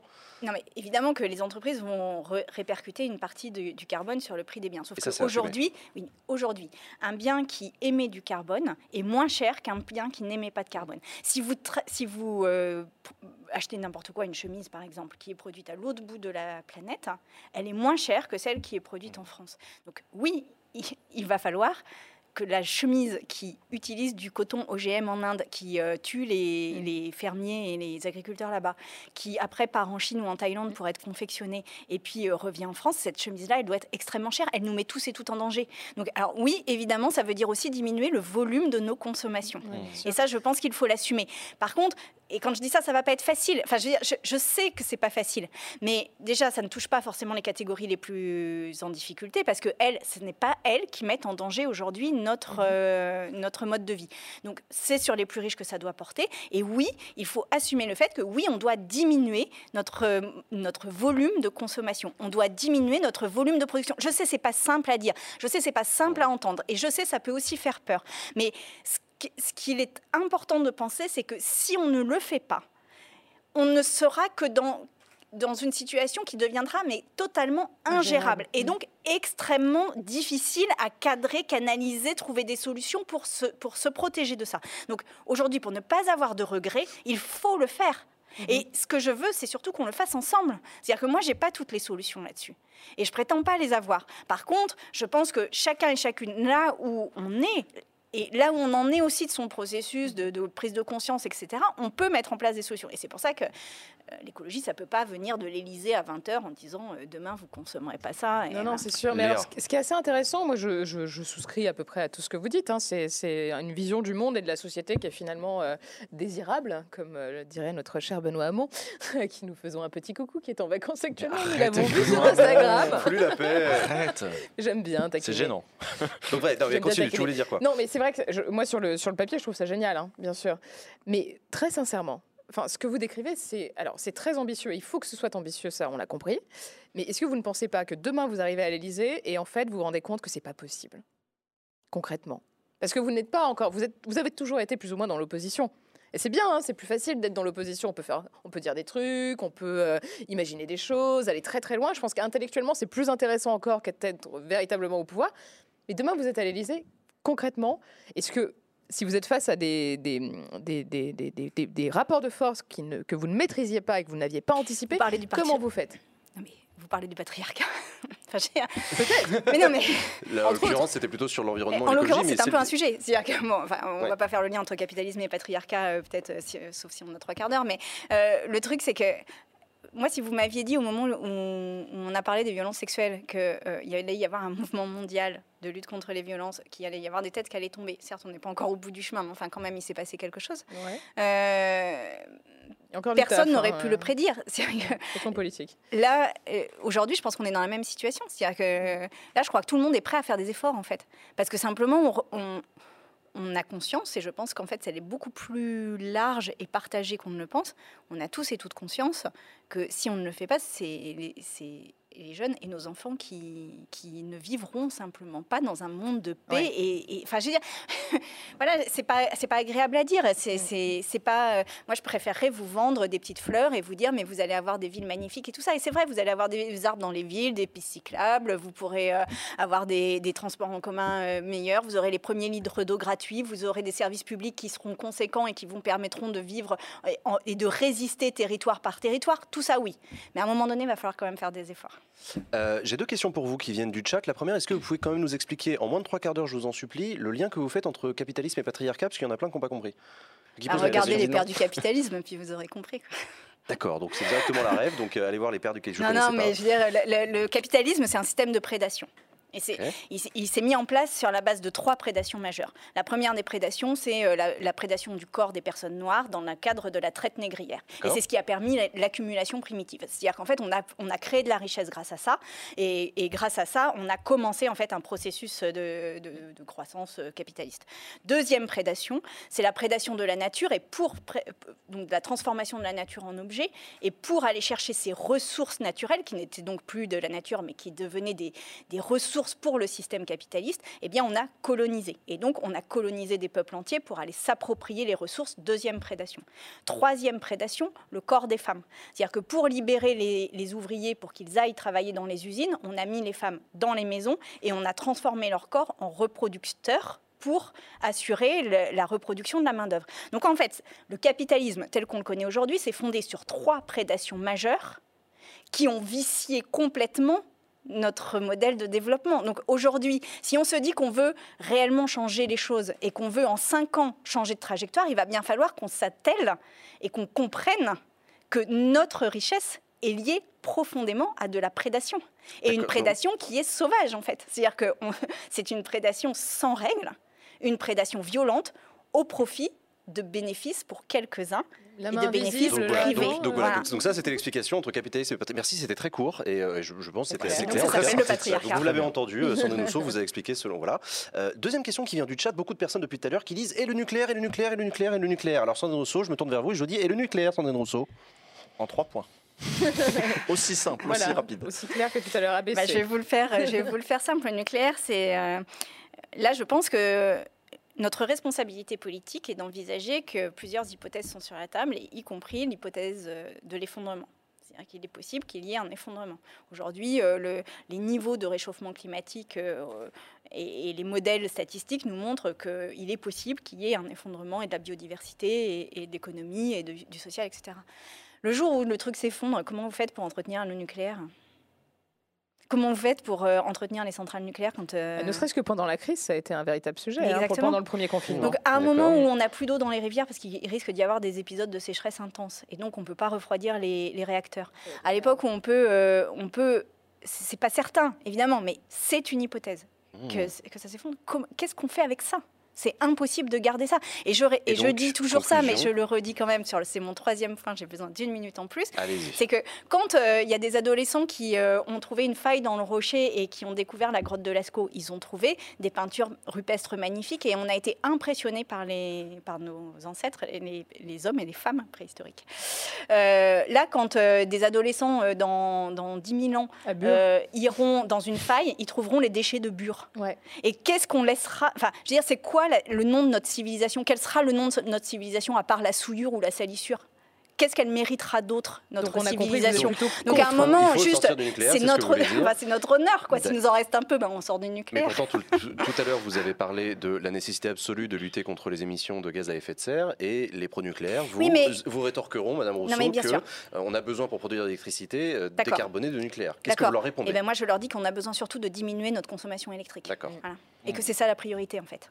Et que si vous maintenez les centrales nucléaires, que vous faites 1 milliard par réacteur pour faire le grand carénage, etc., vous ne diminuez pas la quantité d'électricité, au contraire, vous contribuez à l'augmenter. Usul. Il y a un bouquin qui est sorti il n'y a pas longtemps. Alors, je ne me rappelle plus le titre, je ne me rappelle plus le nom de la chercheuse, mais vous savez sûrement duquel. Même page 33, il y avait marqué capitalisme. Vous l'avez. C'est un bouquin sur la sociologie des militants Europe Écologie Les Verts. Ah, c'est Vanessa Jérôme. Exactement, voilà, Vanessa Jérôme, et qui parlait du fait que c'est une sociologie assez particulière avec en gros 2 types de profils de gens, des gens qui c'était assez souvent des primo-militants d'ailleurs, mais que du coup on y trouvait des gens qui arrivaient là sans trop de culture politique, alors selon l'époque peut-être pour y faire un peu les gestionnaires, et d'autres qui y arrivaient aussi avec peut-être une audace qu'on n'allait pas trouver dans d'autres partis où il y a plus d'inertie, parce que Europe Écologie Les Verts en fait c'est un jeune parti, donc il y a tout un tas de questions dans lesquelles les partis traditionnels apportent des réponses traditionnelles, par exemple est-ce qu'on fait le défilé du 14 juillet avec des militaires? Il y a plein de gens à qui ça n'a pas posé de problème, y compris par exemple à Mélenchon. Et puis un jour, il y a Eva Joly qui va faire « Mais qu'est-ce que c'est que cette histoire de militaire et pourquoi le 14 juillet ?» Et on va trouver des gens comme ça à Europe Écologie Les Verts qui ont parfois une audace de penser un peu en dehors de la boîte parce que toutes les réponses ne sont pas données telles quelles. Et où tu veux en venir? Oui, tu vois où je veux en venir? Non, je ne vois pas. Je sais pas, regarde les réflexions sur le Tour de France. Je crois que c'était... Je vois les réflexions sur pourquoi on met un arbre mort pour le sapin de Noël. La question, c'est quelle est ta question à notre invité politique de la semaine? Oui, tout à fait. Mais on ne peut plus rien dire. On peut plus rien. Ah mais c'est insupportable. C'est insupportable enfin. C'est insupportable. Monsieur Usul. Pardon, oui, tu vois. Du coup, je sais plus. Oui, si. Bon, c'est une culture aussi, voilà, qui permet d'imaginer, de regarder, pourquoi pas, tiens, l'écologie décoloniale, etc. Mais mine de rien, ça permet quoi comme alliance derrière ça?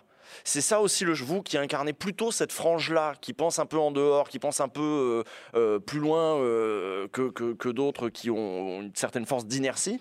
Ça permet quoi comme alliance derrière? Et est-ce que c'est ça l'enjeu des primaires? C'est de savoir qui va gagner, quelles alliances en fait au final va faire Europe Écologie Les Verts? Parce que cette culture-là, politique, elle n'est pas compatible avec toutes les cultures politiques. Elle est déjà accusée d'être trop islamo, je sais pas quoi, trop machin... c'est une question compliquée. Déjà, je trouve que l'écologie politique a une sociologie particulière et pour avoir fait des campagnes avec d'autres partis, on voit tout de suite la différence sociologique des militants et militantes. L'écologie, c'est un truc un peu de résistance quand même. C'est-à-dire que même si... C'est vrai qu'il n'y a pas une colonne vertébrale théorique, je dirais, comme on peut avoir dans le marxisme ou dans des choses comme ça, où c'est beaucoup plus foisonnant, divers, etc. Mais il y a quand même cette culture qui est très forte de résistance, voire de résistance individuelle contre un système, puisqu'il y a beaucoup de lanceurs d'alerte, par exemple, à Europe Écologie Les Verts et tout ça. Et donc, je pense que ce caractère de résistance, en fait, c'est ça qui va nous permettre l'alliance, de dire qui est prêt à résister. Et c'est la question que je posais tout à l'heure. Et moi, j'ai envie de pas me poser la question de l'alliance de la gauche a priori, mais de me poser la question après, en disant, voilà, si on sort encore une fois des pesticides ou si on doit sortir du nucléaire, qui nous suit ? Et qui est capable de résister? Parce que là, il va quand même falloir du courage politique. Et vous disiez, est-ce que vous en aurez assez? Est-ce que ce ne sera pas compliqué? Évidemment que ce sera difficile, mais le courage politique, c'est quelque chose qui se construit aussi et qui est...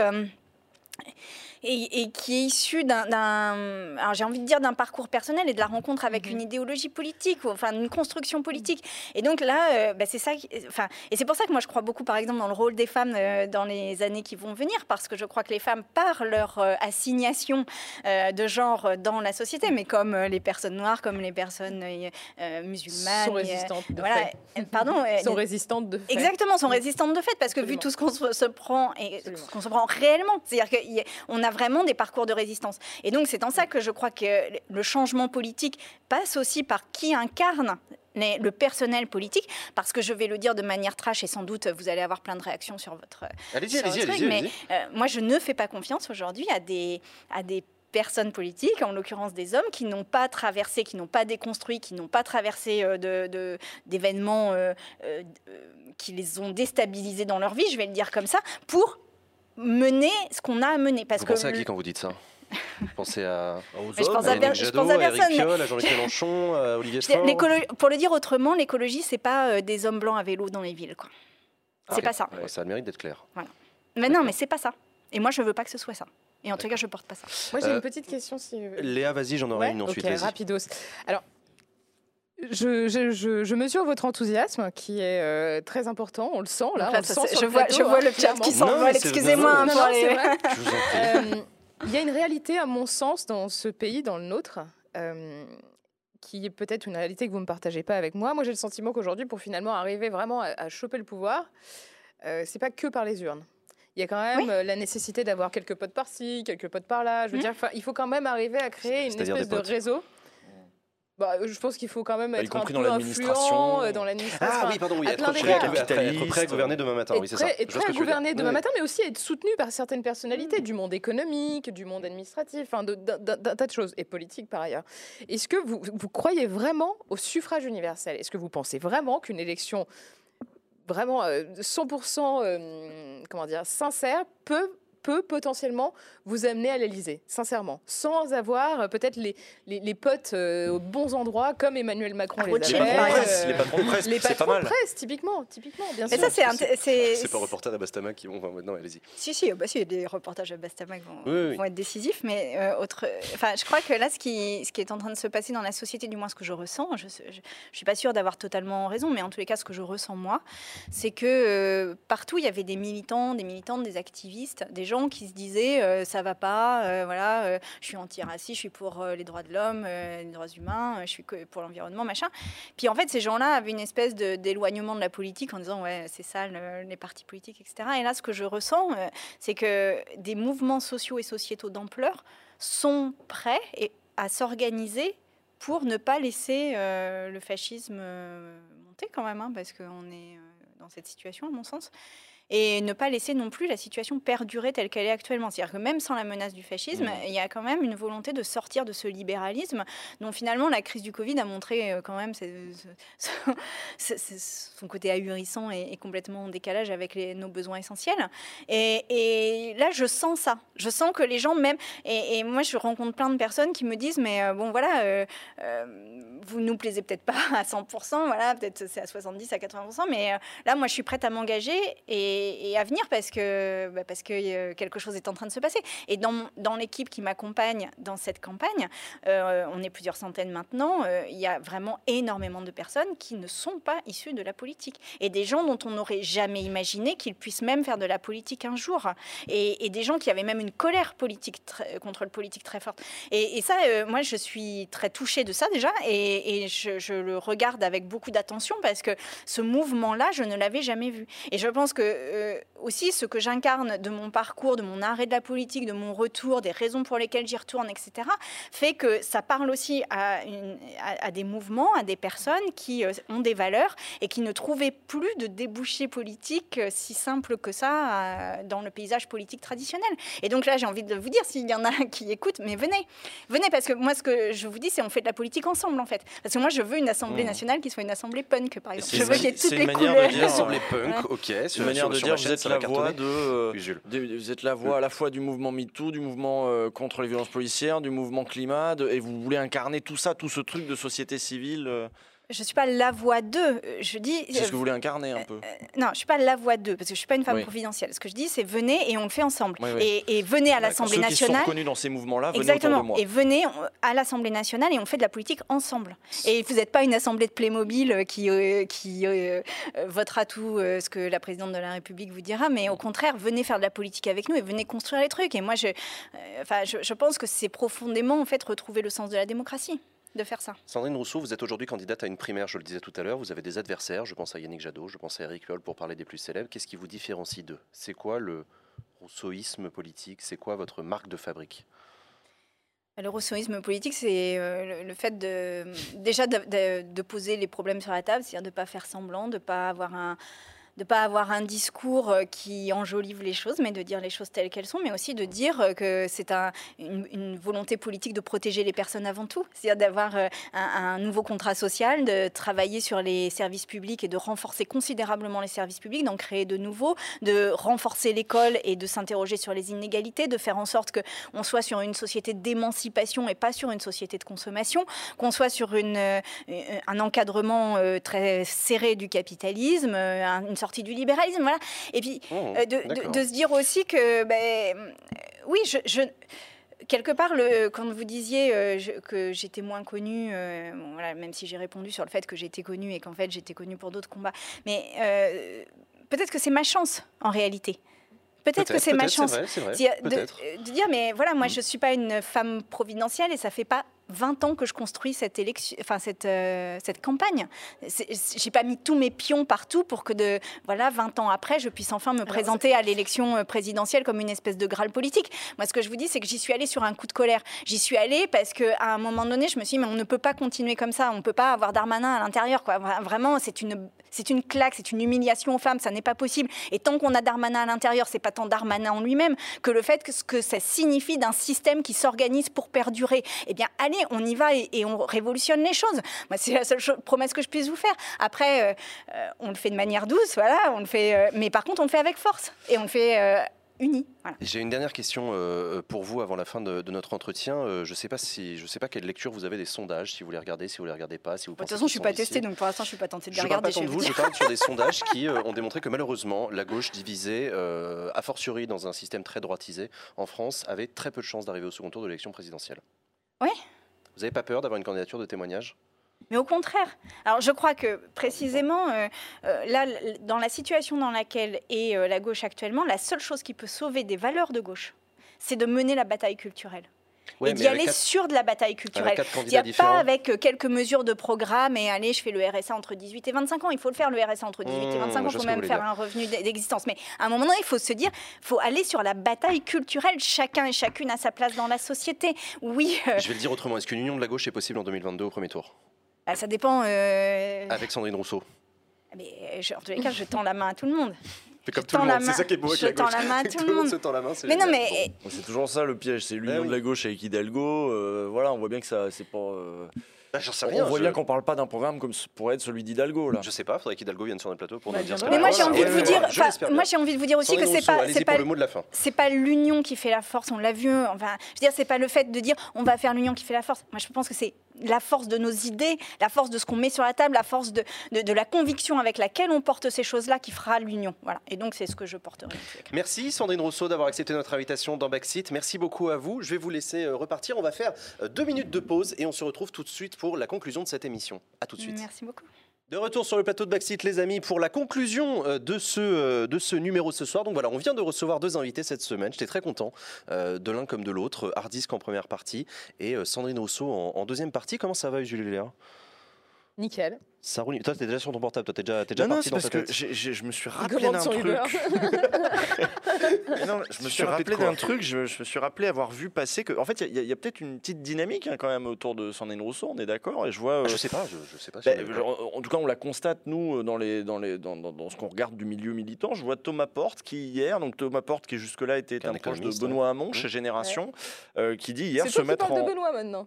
Là, pour le coup, tu parlais de Benoît Hamon. Bon, moi, je dis, lui, il a quitté Benoît Hamon. Pour rejoindre Sandrine Rousseau, ouais. Pour devenir porte-parole de Sandrine Rousseau, okay, pour le temps de la primaire écolo, il se met en retrait de génération. Donc on verra. Il y a des gens qui s'agrègent. On verra. Donc alors c'est un truc que je me souviens plus. La primaire écolo, elle a lieu à partir de mi-septembre. Il faut payer 2 balles pour s'inscrire sur le net. Et si vous donnez à Backseat, vous avez le droit. Non, je déconne.